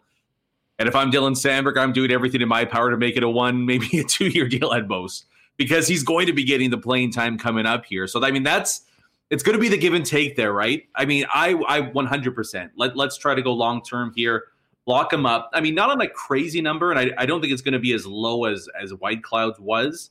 So does three and a half get it done on a five six year deal for Dylan? Like I, I I don't know. It's a lot of security for a guy that you know hasn't really got a ton of playing time at the NHL level. And I'm not just sure he yet. ever has the points that are going to be. I mean, let's face it, exactly. points are a huge yeah. part. Like whether they matter when that's what you're looking for in a defenseman. I think a horse like Samberg probably has more of an upside when it comes to you know offense if he's in more of those situations and plays more. But I'm not sure he'll ever be a guy that you know is able to you know command five or six million dollars a year because you know he's putting up 18 to 20 goals and 55 points. That being said, and that's part of the reason why, if that's not going to be the case, a fair deal that compensates him maybe better in the short term, but gives the Jets some long term security is something that I think really could be a win win for both sides. But to me, having that sort of security of knowing a player like that is going to be with you for five to six years, because as much as there's a logjam right now, at the end of next season, Dylan and DeMelo are off the books, and then the following season, another. It's basically only Josh Morrissey that's here for a long time. Yeah, and I mean, to be honest, even if the same group of demon are back, I I don't know. He's he's my second pair left shot defenseman right yeah, now. Like I even if Brendan Dillon comes back and everybody's there, I mean he's proven and I mean he's having himself a pretty damn good world championships too right now, which is awesome for him. But yeah, I mean there's only two ways defensemen get paid in the NHL these days. It's it's either points or time on ice. I mean, I mean we've seen. I, I guess Ben Chiarot would be mo- the most recent example of somebody that got a decently sized contract on a on a per year basis, but doesn't really contribute much to anything offensively. So I mean, uh, th- those guys do get paid, but you have to be playing 23, 24 minutes a night. So I don't know. I, I mean, yeah, ex- exactly. So I, I, I think I think a fair to me a fair compromise is five six years in and around three and a half mil. Like I, I, I think that could work for both sides. And yeah, man. I mean, if if you're paying your second pair defenseman which I I think is kind. I want to say is floor necessarily, but what you expect out of him.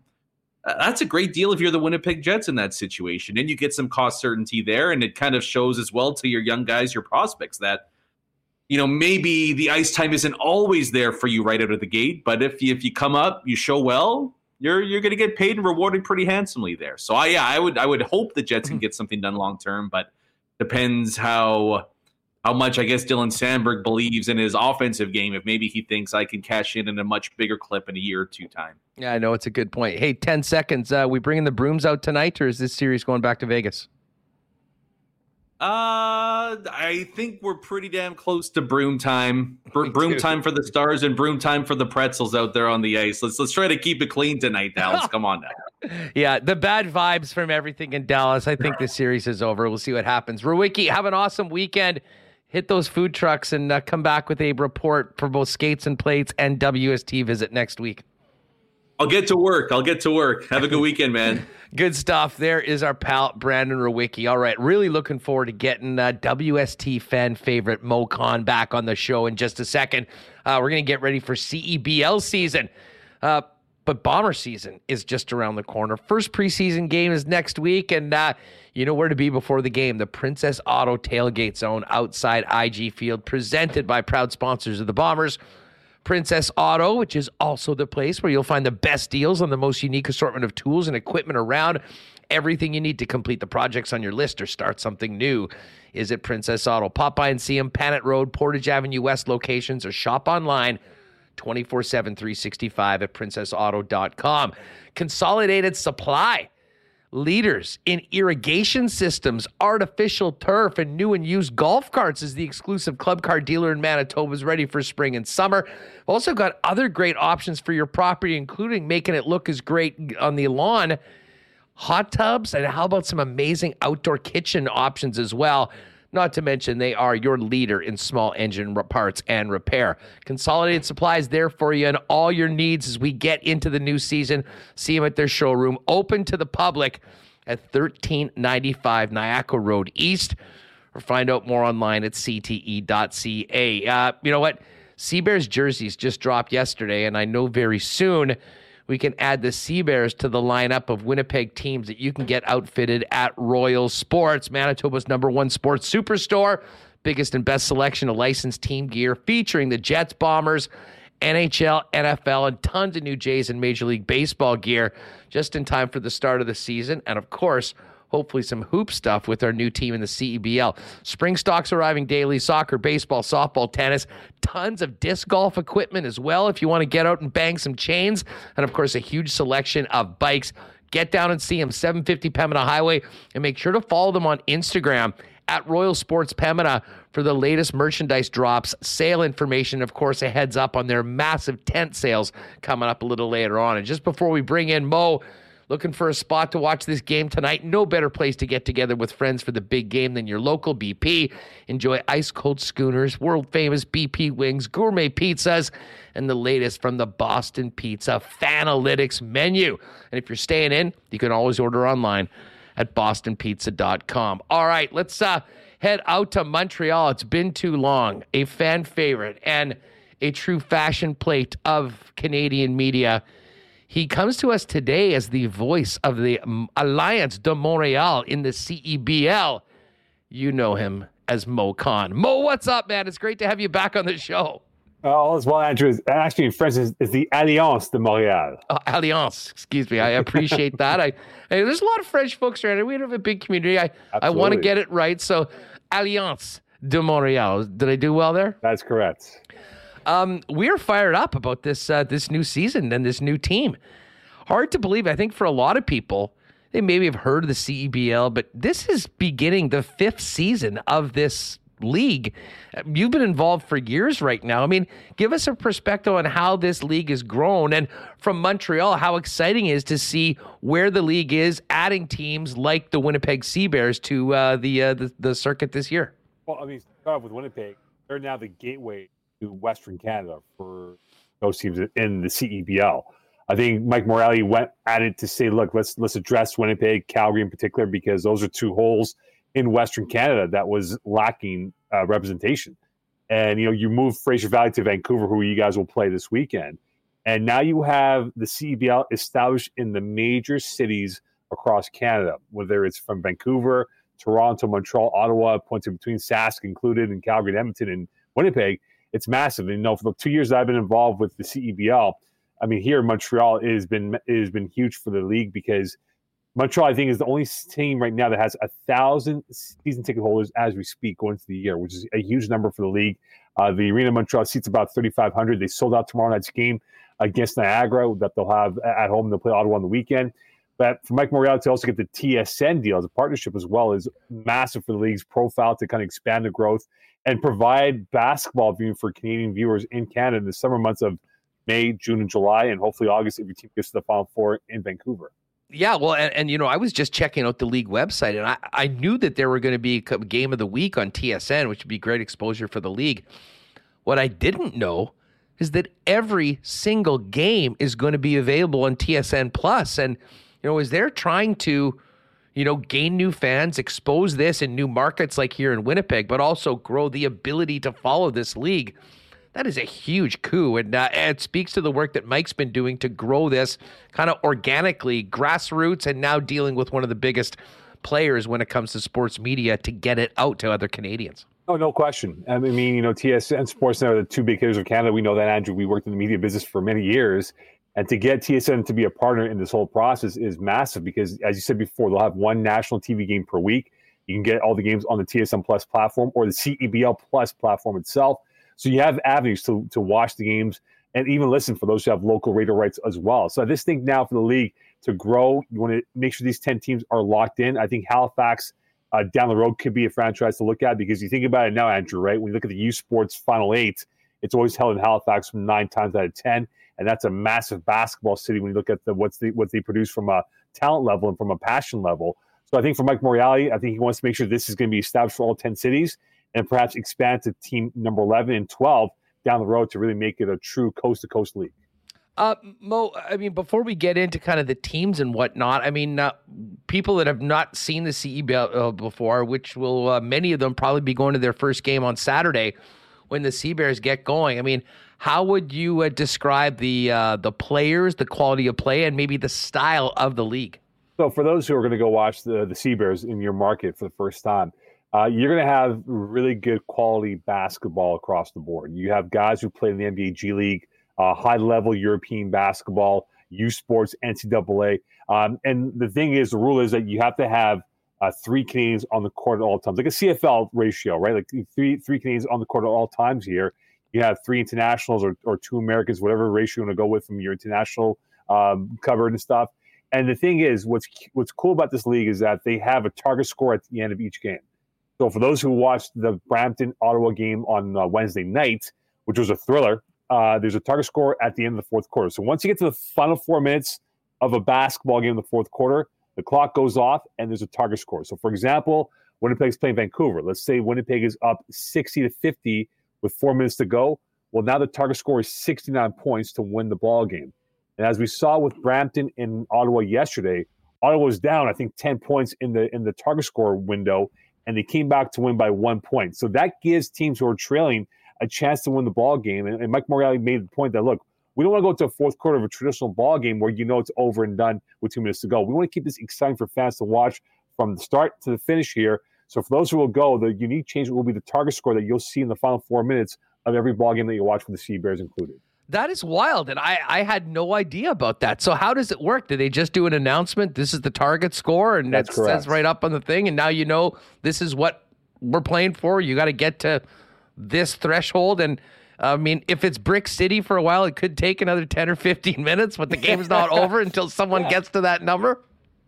Once you get inside four minutes, the first whistle inside four minutes. To make sure I clarify that, so the first whistle inside four minutes, clock is off.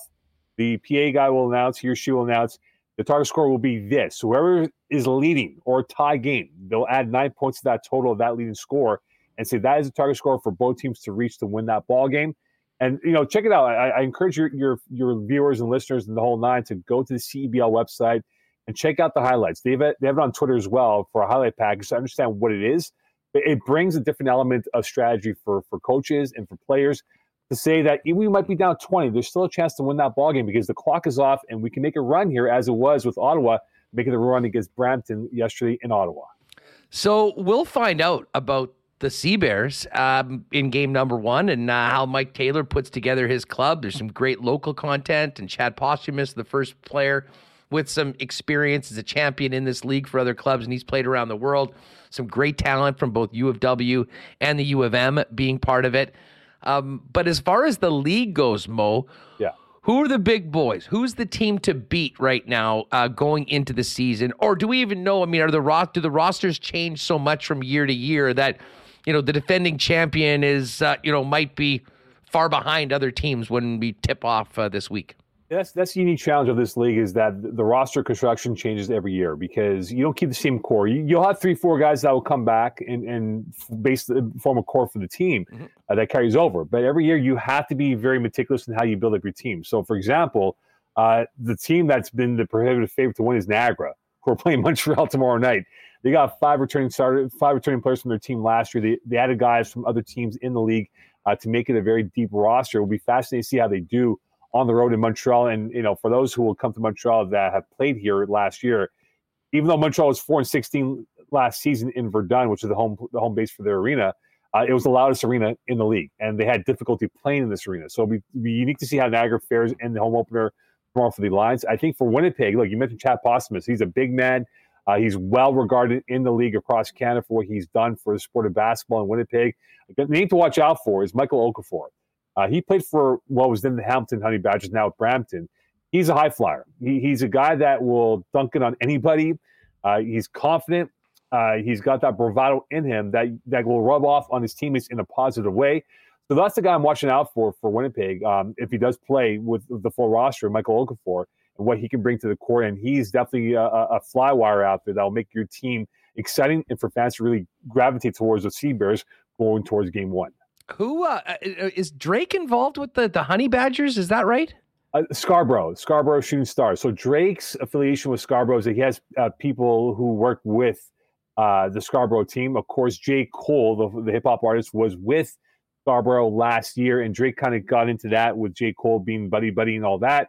And Drake, if you've seen his his videos and, and whenever he's on Instagram or social media, he does wear Scarborough gear, right? And that's massive because it's exposure for the league. Oh yeah, and it's massive, Andrew, because look, it, all it takes is one person to wear Sea Bear gear, and everyone's going to ask, "What is that logo? Where can I find it? I want to get whatever he or she's wearing." So it's all about branding for the league, and they do it properly, which they've done so up till now.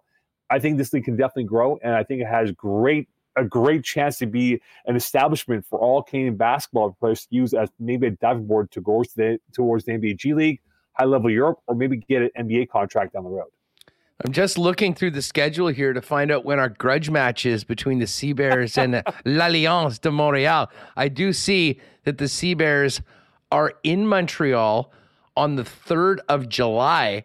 Right. Uh, how does the schedule work? Well, well, we, are you guys coming here at all, or no? No. So the way it works with with the with the broadcast, oh. when you when you watch the games, it will be the home team broadcast. So whenever you watch a Montreal Lions home game, you will have my ugly face along with Dwight Walton uh, and Gavin Bear on your screens watching. Uh, when that's a hell. That's a hell of a broadcast team. And just quickly, I mean, obviously we know Dwight as well. Yeah. Remo and I, before the, uh, the, the game went on, we're going through the broadcast teams throughout the league, and uh, a lot of familiar faces. Rod Black's doing yeah. the games. I showed it to yeah. Christian O'Mel, who's going to be calling the games here in Winnipeg, along with Dave Crook. I mean, uh, great to see that sort of quality broadcast, um, you know, tied in with the league, especially considering every game is available on TSN Plus. It's massive when a guy of his ilk and Rod Black is involved. And, and I know, I know Rod. You know Rod very well, and he's a great guy overall, and he loves basketball. And for him to be part of this whole process the last couple of years is huge for the league.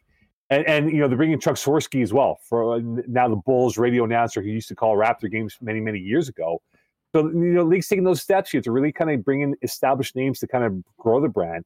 And you know, for those who will watch games, whether Winnipeg plays in Montreal or, or Brampton, you will have the home team broadcast. But I will be I will be straight down the road here when when the we had the Nordic clash of the Sea Bears and the Alliance going at it on July 3rd in Montreal, my friend. Well, I'm just noticing that uh, then uh, Alliance comes here to the Peg That's on right. Friday, July 14th. So a little uh, a little home and home action. I mean, this is great, and you know you've seen it working, you know, within the league for the last couple of years of the just the momentum of basketball in Canada, and I think we can trace it back to the Raptors. You know, first of all, being established and you know continuing to grow. Obviously, the 2019 championship was a signature moment, I think, in basketball in our country. Uh, but as the demographics of Canada have changed as well, basketball has really grown, and um, there's it really does seem like we're just on the precipice of an incredibly bright future for this league and the team here in Winnipeg. Yeah, you know, look, I'll give you an example. Todd MacCulloch, who you know very well, Winnipeg guy. You know, when we saw him play for the Sixers, the pinball Nets, wizard. Yeah, like when he played for Philly in New Jersey, it was super cool. Like, like that's pretty cool. You have Todd MacCulloch playing, getting passes from Allen Iverson whenever he would pass the ball, which was never. But you know that that's the growth of where the league was 20, 30 years ago to where we are today, where where now it's almost a, a rite of passage that we have one or two Canadians get drafted in the first round of the NBA draft every year. And you know, there will be a couple of guys who will be coming up in the next couple of years for what they build up here. So this thing now for the for the CEBL for what they want to do, as long as it becomes a diving board for these young athletes to look at this as being an option during the summer months to keep themselves in, shape, and also more game film to catch on with a bigger pro league uh, during the fall, winter, spring months it's a great way, and we've seen guys in this league get G League contract tryouts and even into the NBA as well, Andrew. So this is definitely an opportunity for guys, American, international, or Canadian, to have a chance to realize their NBA dreams. It, it really is an interesting schedule too. I mean, we're getting going this weekend, and I mean the regular season's done at the end of July. So, I mean, huge opportunity for the U Sports players that are involved in this league. And to your point, uh, a great spot for players that have been playing elsewhere to come in, stay fresh, maybe get other looks to help them continue their pro career, still with the opportunity of coming back to the CEBL in the off seasons for these other leagues. Yeah, like, and you made a great point, right? It, it's a race, twenty game schedule in a race where you have to get off to a good start. And you know, for Winnipeg, their schedule isn't easy. I know they got Vancouver coming up, and they come out to the East Coast where they play Brampton, I think, in in uh, Scarborough as well.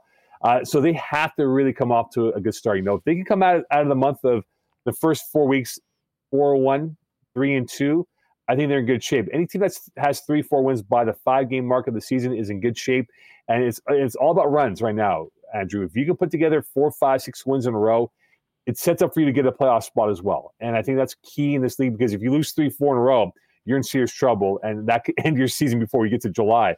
So it's all about getting those wins early, obtain that credit, that insurance policy early. And if you do that uh, good enough here, you'll be okay going towards the end of July and hopefully playoff basketball in August. Moe Khan is with us, the uh, voice of l'Alliance de Montréal. Geez, I'm getting better at that. The more uh, the more I have you on, Moe. Um, so let's see. There's what? There's ten teams in the league right now. Uh, with the Sea Bears coming in this year, is there divisions and is there? How does the playoff format work? Right. So for, up until this year, they had one division. So it was it was whatever it was. Mm-hmm. This year we have two divisions because they want to create that geography rivalry. So, for example, in the East, you have Montreal, Ottawa, Scarborough, Brampton, Niagara. The West, you have Vancouver, Edmonton, Calgary, Sask, and Winnipeg. And and what it is is that and this and this might get complicated here, right? So Vancouver's hosting the Final Four. Vancouver gets an automatic berth into that event because they're the host team and and that's been one of those things where you know guys like, well, is that right? Is that wrong? So that's why Vancouver's probably going to load up to have a, a, team that can compete for a championship this year and make a run for it. And the way it works is sort of like you know you have your teams qualify for the playoffs, but then there's that chance to kind of become like Mortal Kombat, where if you're the fourth seed in your division, you can make it into the playoffs in the final four. Um, by going through the back roads or the back routes to get to that point. So the playoff format's a little bit confusing at first, but if you see it on their website, it's clearly explained. I get confused sometimes with the playoff format, but you know, it's fairly uh, explainable how it should be and how it will be for teams that want to get into Vancouver. And of course, they always have the championship weekend at a host city, and this year Vancouver will have that honor to do so in Langley. Uh, Moe, uh, before we go, and thanks a lot for the hoops talk. We're, uh, I mean, listen, people are really excited to see what I'm happy, uh, man. The logo looks super cool. The uniform looks super cool, by the way. Yeah, you know, you know what? They think a little bit of taste of the old Winnipeg Thunder days with the colors, and yeah. um, I'll tell you what, Winnipeg in their first game is going to set a new CEBL record for attendance at a That's game. Right. They've already opened up more seats than they originally planned, and I think that original plan was already a record-breaking crowd. So, um, if it's anything uh, like the, the way capacity, Andrew, because uh, uh, I, I know they sold out, but I know they opened up seats. But what we're looking at for capacity? Well, the... I mean, listen, it's a Canada Life Center, so I mean, right. realistically, they could keep on selling tickets up into the upper bowl. Like I have a feeling the initial plan was probably in the four to five thousand range. That's amazing. Um, but that's done, and they're open. So I mean, if they sold out the entire lower bowl of the arena, and I'm not sure what sort of floor seating that there would be, yeah. um, I think we'll be talking about in the neighborhood of seven to eight thousand seats. And amazing. I mean, if that's the case, that would be uh, that would be phenomenal. Uh, listen, I think it'll be a bit of a novelty at the start, but I will say this, and and you you see it firsthand, especially in Montreal, but. Um, you know, while we've always been, you know, hockey country and we just assume all Canadians are into hockey, um, you know, with the growth of soccer and basketball and some of these sports that haven't been as big in Canada in the past are uh, that is where the growth is right now in the sports landscape of Canada. And you know, we saw it with the, the, the Canadian Soccer League as they, you know, we continue to try to build that. This, I think, is even more perfectly situated to you know, really lay the flag in, if you will, for Canadian hoops. And I think the schedule, the way it works, the timing of the league is very, very well placed. And um, as I said, you've seen the growth over the last couple years, and I think we're just getting started with teams like here in Winnipeg, which I, am very confident is going to be a real success this year. No question. He is Andrew. One thing that the Alliance did so well is to avoid going head to head with the Alouettes or CFMTL for soccer if the Seabears can avoid going head to head with the Bombers for home games, it makes it easier for Winnipeg sports fans to say, look, I oh, can yeah. go to a Bomber game on a Thursday, go to a Seabear game on a Saturday, and, and enjoy both. And that's the key. And that's where Mike Morreale comes into play being a former CFL player, where he can kind of you know guide teams. Say, listen, guys, let's avoid those CFL dates with your teams in that in that moment here, so we can get the best crowds. And I'm super happy for Winnipeg that they get to experience this. Uh, Five thousand plus would be massive, and you know that just grows a brand, and that inspires more kids in your area, Andrew, to say, look, I want to play basketball, and maybe one day down the road, see Bears or play even higher level of competition down the road. Yeah, well, uh, fingers crossed on that one. And, uh, as I say, David Asper, longtime, you know, Bomber board member, the owner of the club. I'm pretty darn sure that he would have made sure that the schedule didn't overlap just because you know he's going to be at the Bomber games as well as of course what's happening with the hoops team downtown. Hey Moe, before we go, yeah. Cannot have you on the program with getting a little bit of off-season update from what uh, you're hearing on the streets around the Montreal Canadiens. And uh, how, how often is Pierre Luc Dubois' name mentioned these days on uh, sports talk radio in Montreal? Is that uh, is that is that still a big hot topic? Uh, number eighty for as, as, of right now, the Winnipeg Jets. Is the apple of the eyes of Hab fans, the female Hab fans in the city. We we spoke about Dubois. Remember when everyone thought he'd be dealt to Montreal in two seconds, and that never happened. Uh, look, the reality is we know Pierre-Luc Dubois has has a desire to be in Montreal. We know that, right? It's a question of who's going to blink first and what happens now moving forward. Uh, I think the Habs know that this is a critical off year for their rebuild. Uh, they have to improve. And the biggest knock on them was the injury bug that destroyed their season anyway, and what to do with some of the heavy loaded contracts. You know, Brendan Gallagher, you wonder for Kent Hughes if he's going to have that conversation with Brendan because, look, the Habs are not going to compete for a cup anytime soon. And for Brendan Gallagher, he's in the back nine of his career. And, and look, we lo- the city loves him for who he is as a player, but he, he's a broken down player at this point of his career. And not as an insult towards his style, but it is what it is with him. I think the Habs have to figure out Joel Edmundson what they're going to do with his contract, if they're going to offload him now or hold off till next deadline in February or late early March, whenever the trade deadline might be. So there's a lot of question marks. And they have the fifth pick, which is sort of in no man's land because you're not going to get the top end. You're not going to get Connor Bedard, uh, Fantilli, all those guys, but can they get someone of great value? And the second first round pick, which is Florida's pick, Many of the city thought it would be a, a, lottery pick. Well, that's out the window now with where they're at in the playoff run. Thanks, Bob. Yeah, exactly. So, so this is going to be a critical year. I'm not saying it's a make or break for Kent Hughes and, and Jeff Gorton, but it's a critical year because this fan base was patient for this year. But you know, Andrew, in this city, hockey is a is a win all here, and I wonder how much patience they'll have this year if they continue with what they did, not being great, being competitive but not great, knowing that it will be a lost year. So it'll be fascinating to see what they do for moves moving forward for this team to get better with veteran leadership, with goal scorers, and also allow their young guys to develop and hopefully become the core pieces mm-hmm. down the road. Well, I, I, mean, you know, there was a lot of talk, and it sounded like some people in the French media were trying to say, just go for it right now, trade the five pick for Dubois. I don't think that the Habs would really be interested in doing that. I'm pretty sure the Jets would. Oh yeah, well listen, I think that would be a pretty short conversation and a yes. However, the concept of trading some sort of future capital to get Dubois in now actually makes the Habs. I mean, if you have Nick Suzuki, Pierre Luc Dubois, Kirby Dach as your top three centers down the middle, I mean, to me, that is the that's the spine of a team that you know, will be a problem for a lot of teams in the East and can actually get back to contending for a playoff spot. And I do wonder what the appetite is to maybe speed up the process at the expense of some future assets right now because of the season that they've had and the fact they've got a number one overall pick in Slafkovsky, presumably yeah. ready to play next year. Uh, the Montreal Canadiens, along with the Winnipeg Jets, one of the more interesting teams with a lot of options as we get to Nashville at the end of next month. Yeah, the fascination will be that draft, what they do with that fifth pick and people are were, praying like people knew Montreal like there's a chance for Bedard it wasn't going to happen that if they get Fantilli be massive you know Will Smith would be huge uh, and, and, even Carlsson for that matter but I think now with that fifth pick you know Michkov do you want to take him if Kent Hughes takes Michkov with that fifth pick it shows as a sign that he's comfortable in his position that he knows he's there for a while and can wait for Michkov to finally show up whenever he does if he ends up being a Montreal Canadian. But I think now moving ahead, the Carey Price situation will be sorted out uh, eventually with what he's going to do. We all we all know he's going to retire. But you know, you're going to the training camp with Jake Allen perhaps as number two, Montembeault is your number one guy. Are you comfortable with that goaltending duo? Cayden Primeau has not really really lived up to expectations. The back core is potential, right? And the guy that they're praying for, he probably won't come this year, but will be there next fall, 2024. Lane Hutson, who had a monster year in the NCAA's this season and they they have high hopes that he could become I'm not saying he's going to become uh, Makar here, but he has those type of tangibles that can make you get off your seat and be like, "Oh my God, this guy's really good as a as a as a smooth skating defenseman moving forward." Okay, I have to ask you this because this yeah. is a scenario that has been quite delightful just to to kind of talk about here. But if Montreal feels that they can get Dubois anyways in a year as a free agent and don't feel the pressure to make a move, the Jets feel that they do need to make a move. How would it go over if Dubois was ended up being traded to the Boston Bruins, who are going to have a couple of big holes at center. He likes it, signs long term, and then is a pain in the Habs' ass for the next eight years as a Bruin.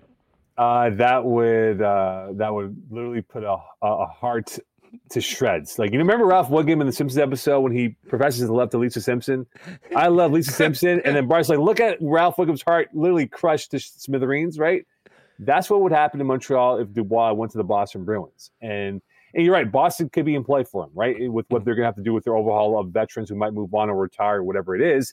But I just think for Kent Hughes, and, and they're giving him the time, Andrew. They're, they're being patient with them. And so far, things have worked out, right? The Kirby Dach deal worked out fairly well. Monahan deal did not work out well because he couldn't flip him for a number one pick. Uh, that was the that was the plan, but never worked out in that situation. And Mike Matheson, that was a huge deal where they got off mm-hmm. Jeff Petry's deal and got Mike Matheson in play. And, and he, even though he only played half the year because of injuries, he was phenomenal and, and really helped the back line uh, evolve. So I think for Kent Hughes, can he do the same masterstroke and make off the pull off those trades that could kind of uh, bamboozle the other team and taking you know whatever it is on their hands for better talent that might be not be of high value. So I think right now for Kent Hughes and for Jeff Gorton, next month will be critical for them. The draft board will be huge, and who will they sign in free agency to kind of help this team stay afloat mm-hmm. and be much more competitive than what they were last season? Well, yeah, and the free agency, uh, you know, as we've kind of gone over the last few days, not a uh, quality free agent class, which maybe is a good thing for the Winnipeg Jets with some players that they might be needed to sending out as far as uh, when it comes to trade right. back. But yes, think about that. All time great French center in Patrice Bergeron, replaced by Pierre Luc Dubois in brown and gold that would be uh, if, if, Montreal doesn't want to play nice with the Jets, that would be the perfect scenario going forward in and around the draft. You, yeah. It'd be a bleep you by the Bruins towards the Habs and even the Jets, right? I mean, to say, hey, we you had a chance, but you said no towards Pierre-Luc Dubois. Hey, they would have loved to have had the chance to sign him. It doesn't look like that's going to happen. So, uh, be a interesting few weeks around the National Hockey League. First things first, though, all yeah. the best to uh, you. you on the call with uh, with the new with the team in Montreal. Cannot wait to get going with some CEBL. And this was so much fun, Moe. We're going to have to have you back in the next few weeks to uh, talk a little more hoops now that we got a seat at the table here at the CEBL. Absolutely. Before I go, this is what this is the prep work that I do for a CEBL game right here. so this is what I do for a CEBL game, uh, and so this is what I this is literally what it is here. So so there is so much information to be had, and I want to make sure that for both teams, they're well informed for the viewers to say, look, I come away knowing that this player played where and did this and did this. So I always take this seriously and call it down straight down the middle here. So I can't wait to call tomorrow when when Niagara comes to Montreal and when Winnipeg comes July 3rd. I can't wait for that game. The Nordic battle between the Sea Bears and the Alliance. It's gonna be massive for the. I tell you what, man. We'll uh, hopefully, if you've got some time outside of all that extensive prep for these games, to uh, jump on with us. We'd certainly Absolutely. love to do it, and of course, talk some CFL with you as well. Moe, have a great weekend and a great call you in too, game man. number one, and uh, watch out for the Winnipeg Sea Bears. Can't wait, Bell. I can't wait. I look forward to conversing down the road, my friend. Take care. Take it easy. There's our bud, Moe Khan. You can follow him on Twitter at MoCon19 and check out TSN Plus for all the broadcasts of the CEBL. Moe will be on the mic for all of the Montreal games. All right. Got to get Remo in here and get to uh, tonight's game. Uh, we can tell you that things did not go well in the matinee today for the Winnipeg Goldeyes. Kane County won today by a score of three to two. Um, so a night off for the Goldeyes, but back in action tomorrow at 6:30 p.m. when the Sioux Falls Canaries come to town for a three-game series. You can get tickets at goldeyes.com and uh, make sure to get there early. Take a couple laps around the ballpark, get something to eat, and uh, while you're there you can also grab one of the new Little Brown Jug brews, the generic lager. Had one at the uh, game last Friday for the home opener. Uh, it was great. Of course, the 1919 available as well. And a little later on, our friends at Little Brown Jug will also be featured in Craft Beer Corner. A busy week for weekend for Little Brown Jug. because, of course, the patio is rolling right now. If you haven't checked it out down on William Avenue, you got to get there, especially with this beautiful weather. And as windy as it's going to be, it is somewhat sheltered, so it might be a great place to go for some patio beers on the weekend. And as we mentioned, if you're out at Food Truck Wars at Assiniboia Downs on the weekend, Little Brown Jug sponsoring the beer garden there as well. So, uh, lots of great options to get your LBJ on this weekend. Uh, as far as golf goes, they're at the Charles Schwab Challenge right now at Colonial Golf Club down in Fort Worth, Texas. And uh, I'm not familiar with Harry Hall, but maybe I should be because he went eight under today for a 62, a four shot lead over Hollywood Hoge, Fargo's own Tom Hoge, Adam Shankin, Byeong Hun An, Sam Burns, defending champ Scotty Scheffler amongst players in at three under par. Of course, our golf reports are brought to you by Breezy Bend Country Club. If you're thinking about a great long term home for you and your family on a golf course with a great social scene, men's, ladies, and junior programs, Breezy's the spot. Waiting list is in effect for next season. If you'd like to find out more, get on that. Talk to our pal Corey Johnson at Breezy Bend or find out more online at breezybend.ca. And of course, it won't be long before we're putting lines in the water. Well, fishing season is on. Fishing season for me is when uh, we get a chance to get out to paradise in Manitoba, and that, of course, is Aikens Lake. There is nothing like the Aikens experience where you can be on the water, fishing world class a world class lake with amazing guides and more in less than two hours from the city of Winnipeg. And as great as the fishing is, the only thing better is the hospitality from the Turen family and the entire Aikens team. Find out more online at aikenslake.com or hit Pit Turen up on Twitter at Aikens Lake and find out about limited availability for the rest of this season or get planning a trip for next year.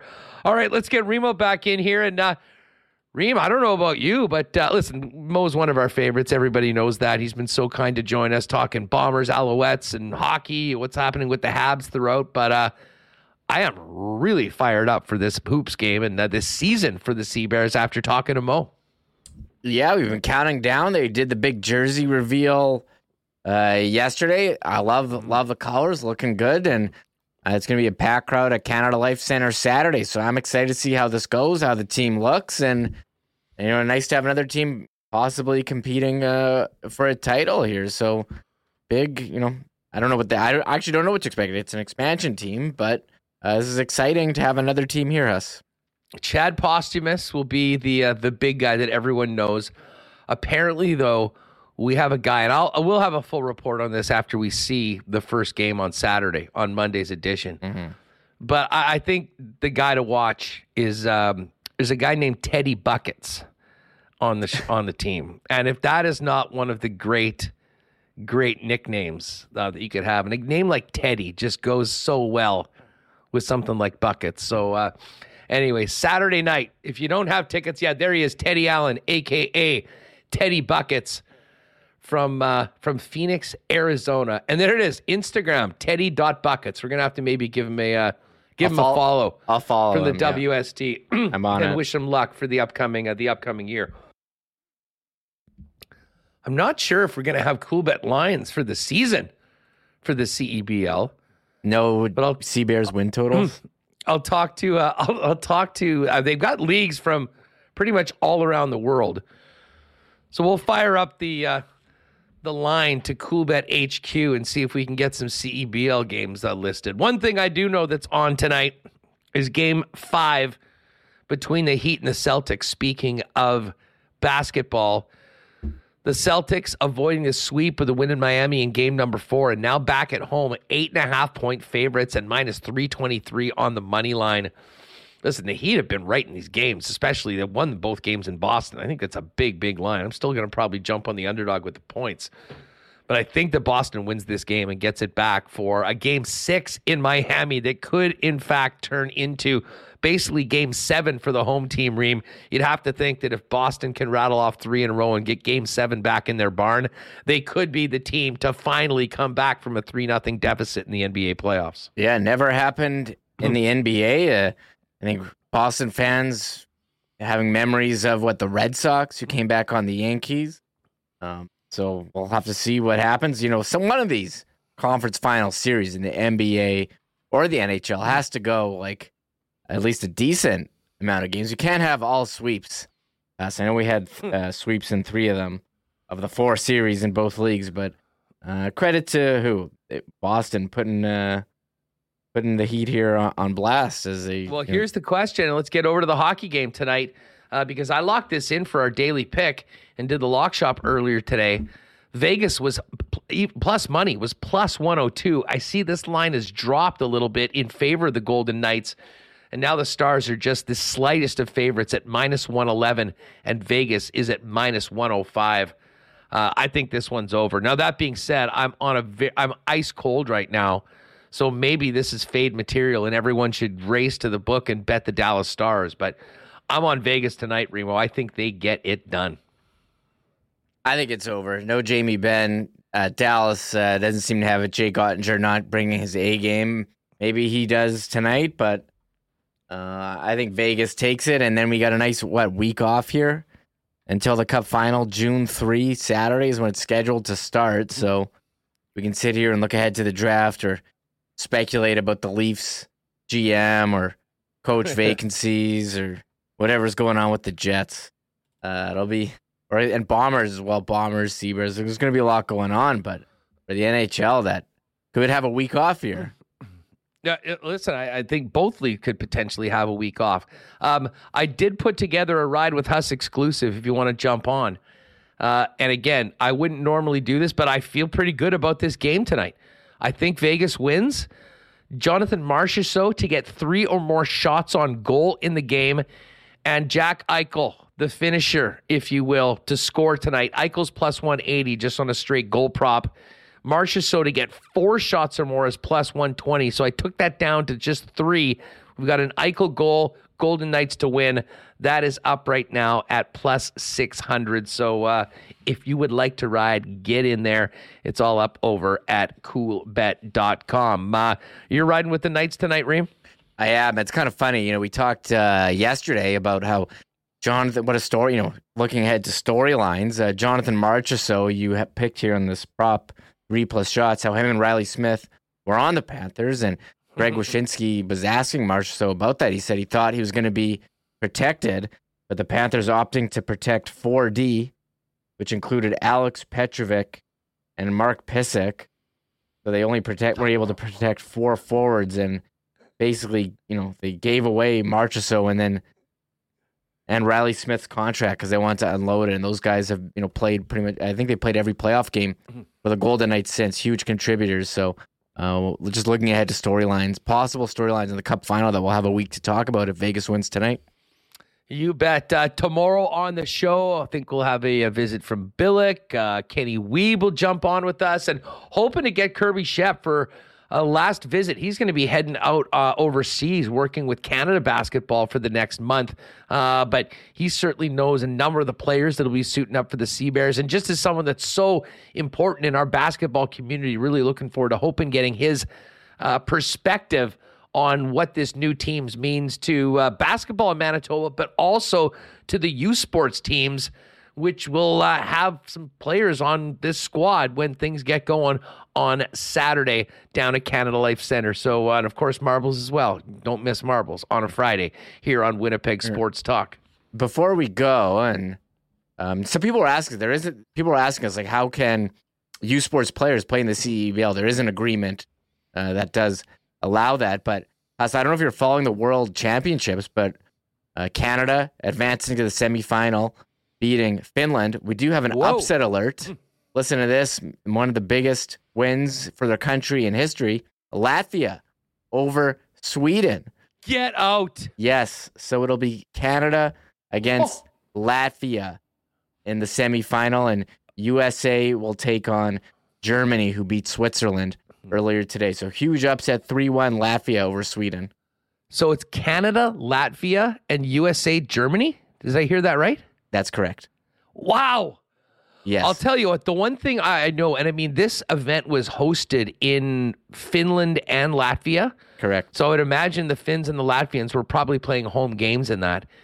Uh, I'm going to be spending the next hour trying to find social media videos of the party in Latvia because if you've talked to anyone that has spent time in Europe for the World Championships, the one thing that you can guarantee is that the Latvian fans are going to be flooring it from start until finish of the entire tournament. They have the rep as the most fun party crew in all of international hockey. And for them to have a win like that, are, that probably is the biggest win. I mean, maybe I shouldn't say that right off the bat. I'm sure there's another one maybe they have. But I mean, a home win to get to the semifinals of the World Championships. What a day for Latvian hockey. And uh, obviously, a very disappointing day for Finnish hockey, losing to the Canadians, who seem to be sort of getting it together after a slower start to the tourney. Yeah, shout out to Latvian goalie Arturs Silovs has 40 saves on 41 shots. Uh, Kristers Gudlevskis was the backup. You might remember him from the yes. 2014 Olympics where he had that huge game against Canada. Just looking through the Latvian team. Shout out to former NHLers Kaspers Daugavins and Rudolfs Balcers. Oh, Rudy Balcers. I I love um, the flashback names uh, in this. You know, whether it's the Spengler Cup or uh, the Worlds.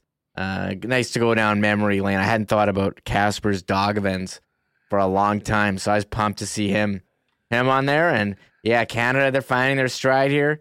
I think the team to beat us has got to be Team USA, led by Dylan Samberg as their number one D what they've they're eight and zero, oh, eight goals against us. So watch out for Team USA. Who's net for the states? That is a good question. Not Connor Hellebuyck. I, I gotta be honest. Like the the worlds are on when we're doing the show. I haven't paid too close. As Casey Casey DeSmith was the goaltender okay. today, and Cal Petersen was the backup. I mean, I mean, pretty light workload for DeSmith against uh, who, who they played today today. Uh, Czech Republic, who had Vejmelka in net. Smith only had to make 15 save shutout.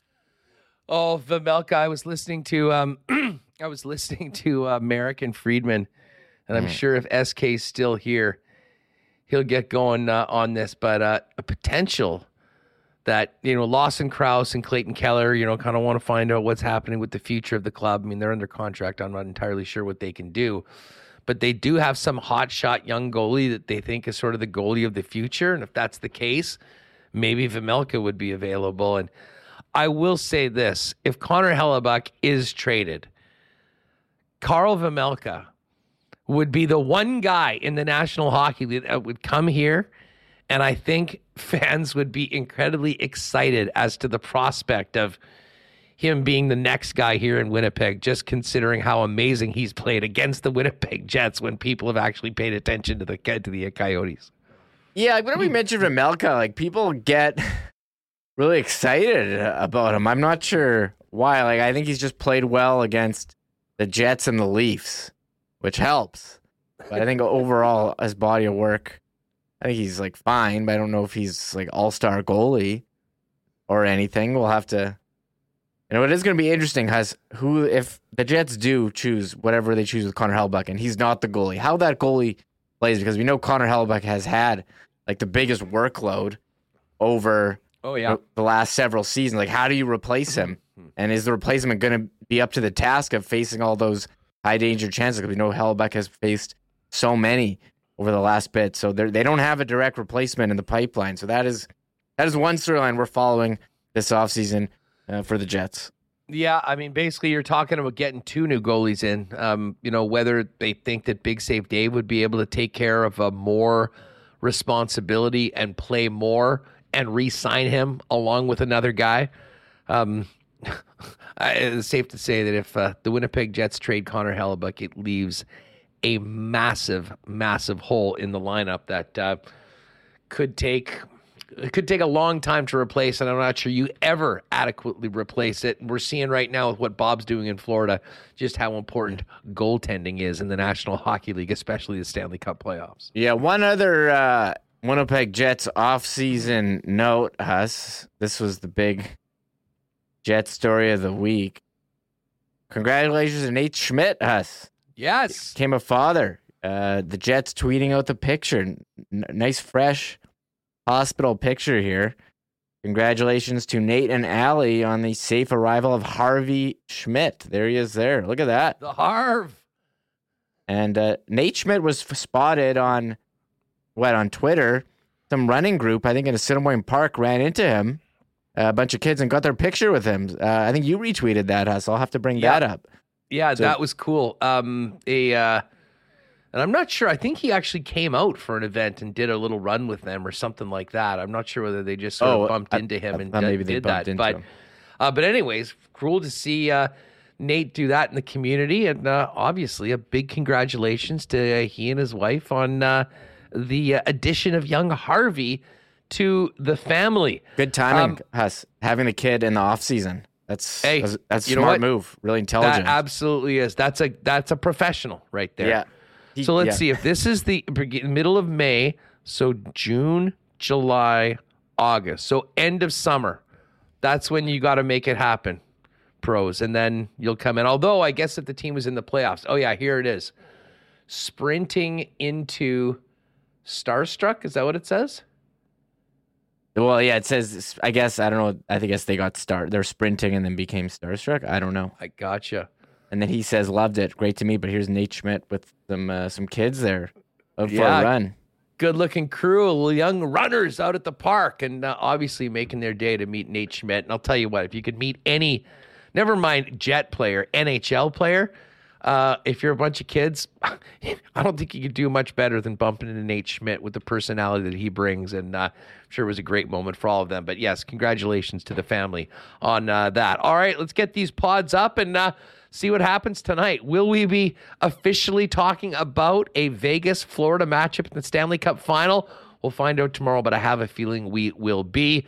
Uh, obviously, the latest on Bomber training camp and Sea Bears opening night on Saturday. So uh, don't miss it. Marbles tomorrow as well. Thanks so much for being with us. Thanks to the sponsors that make this show happen every day. And folks, if you can, tell a friend about WST, how they can join the crew with us live on YouTube and chat or where to find us on podcasts. Hit that thumbs up, by the way, if you can, and make sure you're subscribed to the YouTube channel. Have a great night. Enjoy the weather, and we'll see you tomorrow for a Friday Marbles edition of WST. Oh my God! Oh! Shut it down! Oh, Let's go home! Thanks for tuning in to Winnipeg Sports Talk Daily. Make sure to subscribe on YouTube and your favorite podcast feed at winnipegsportstalk.com.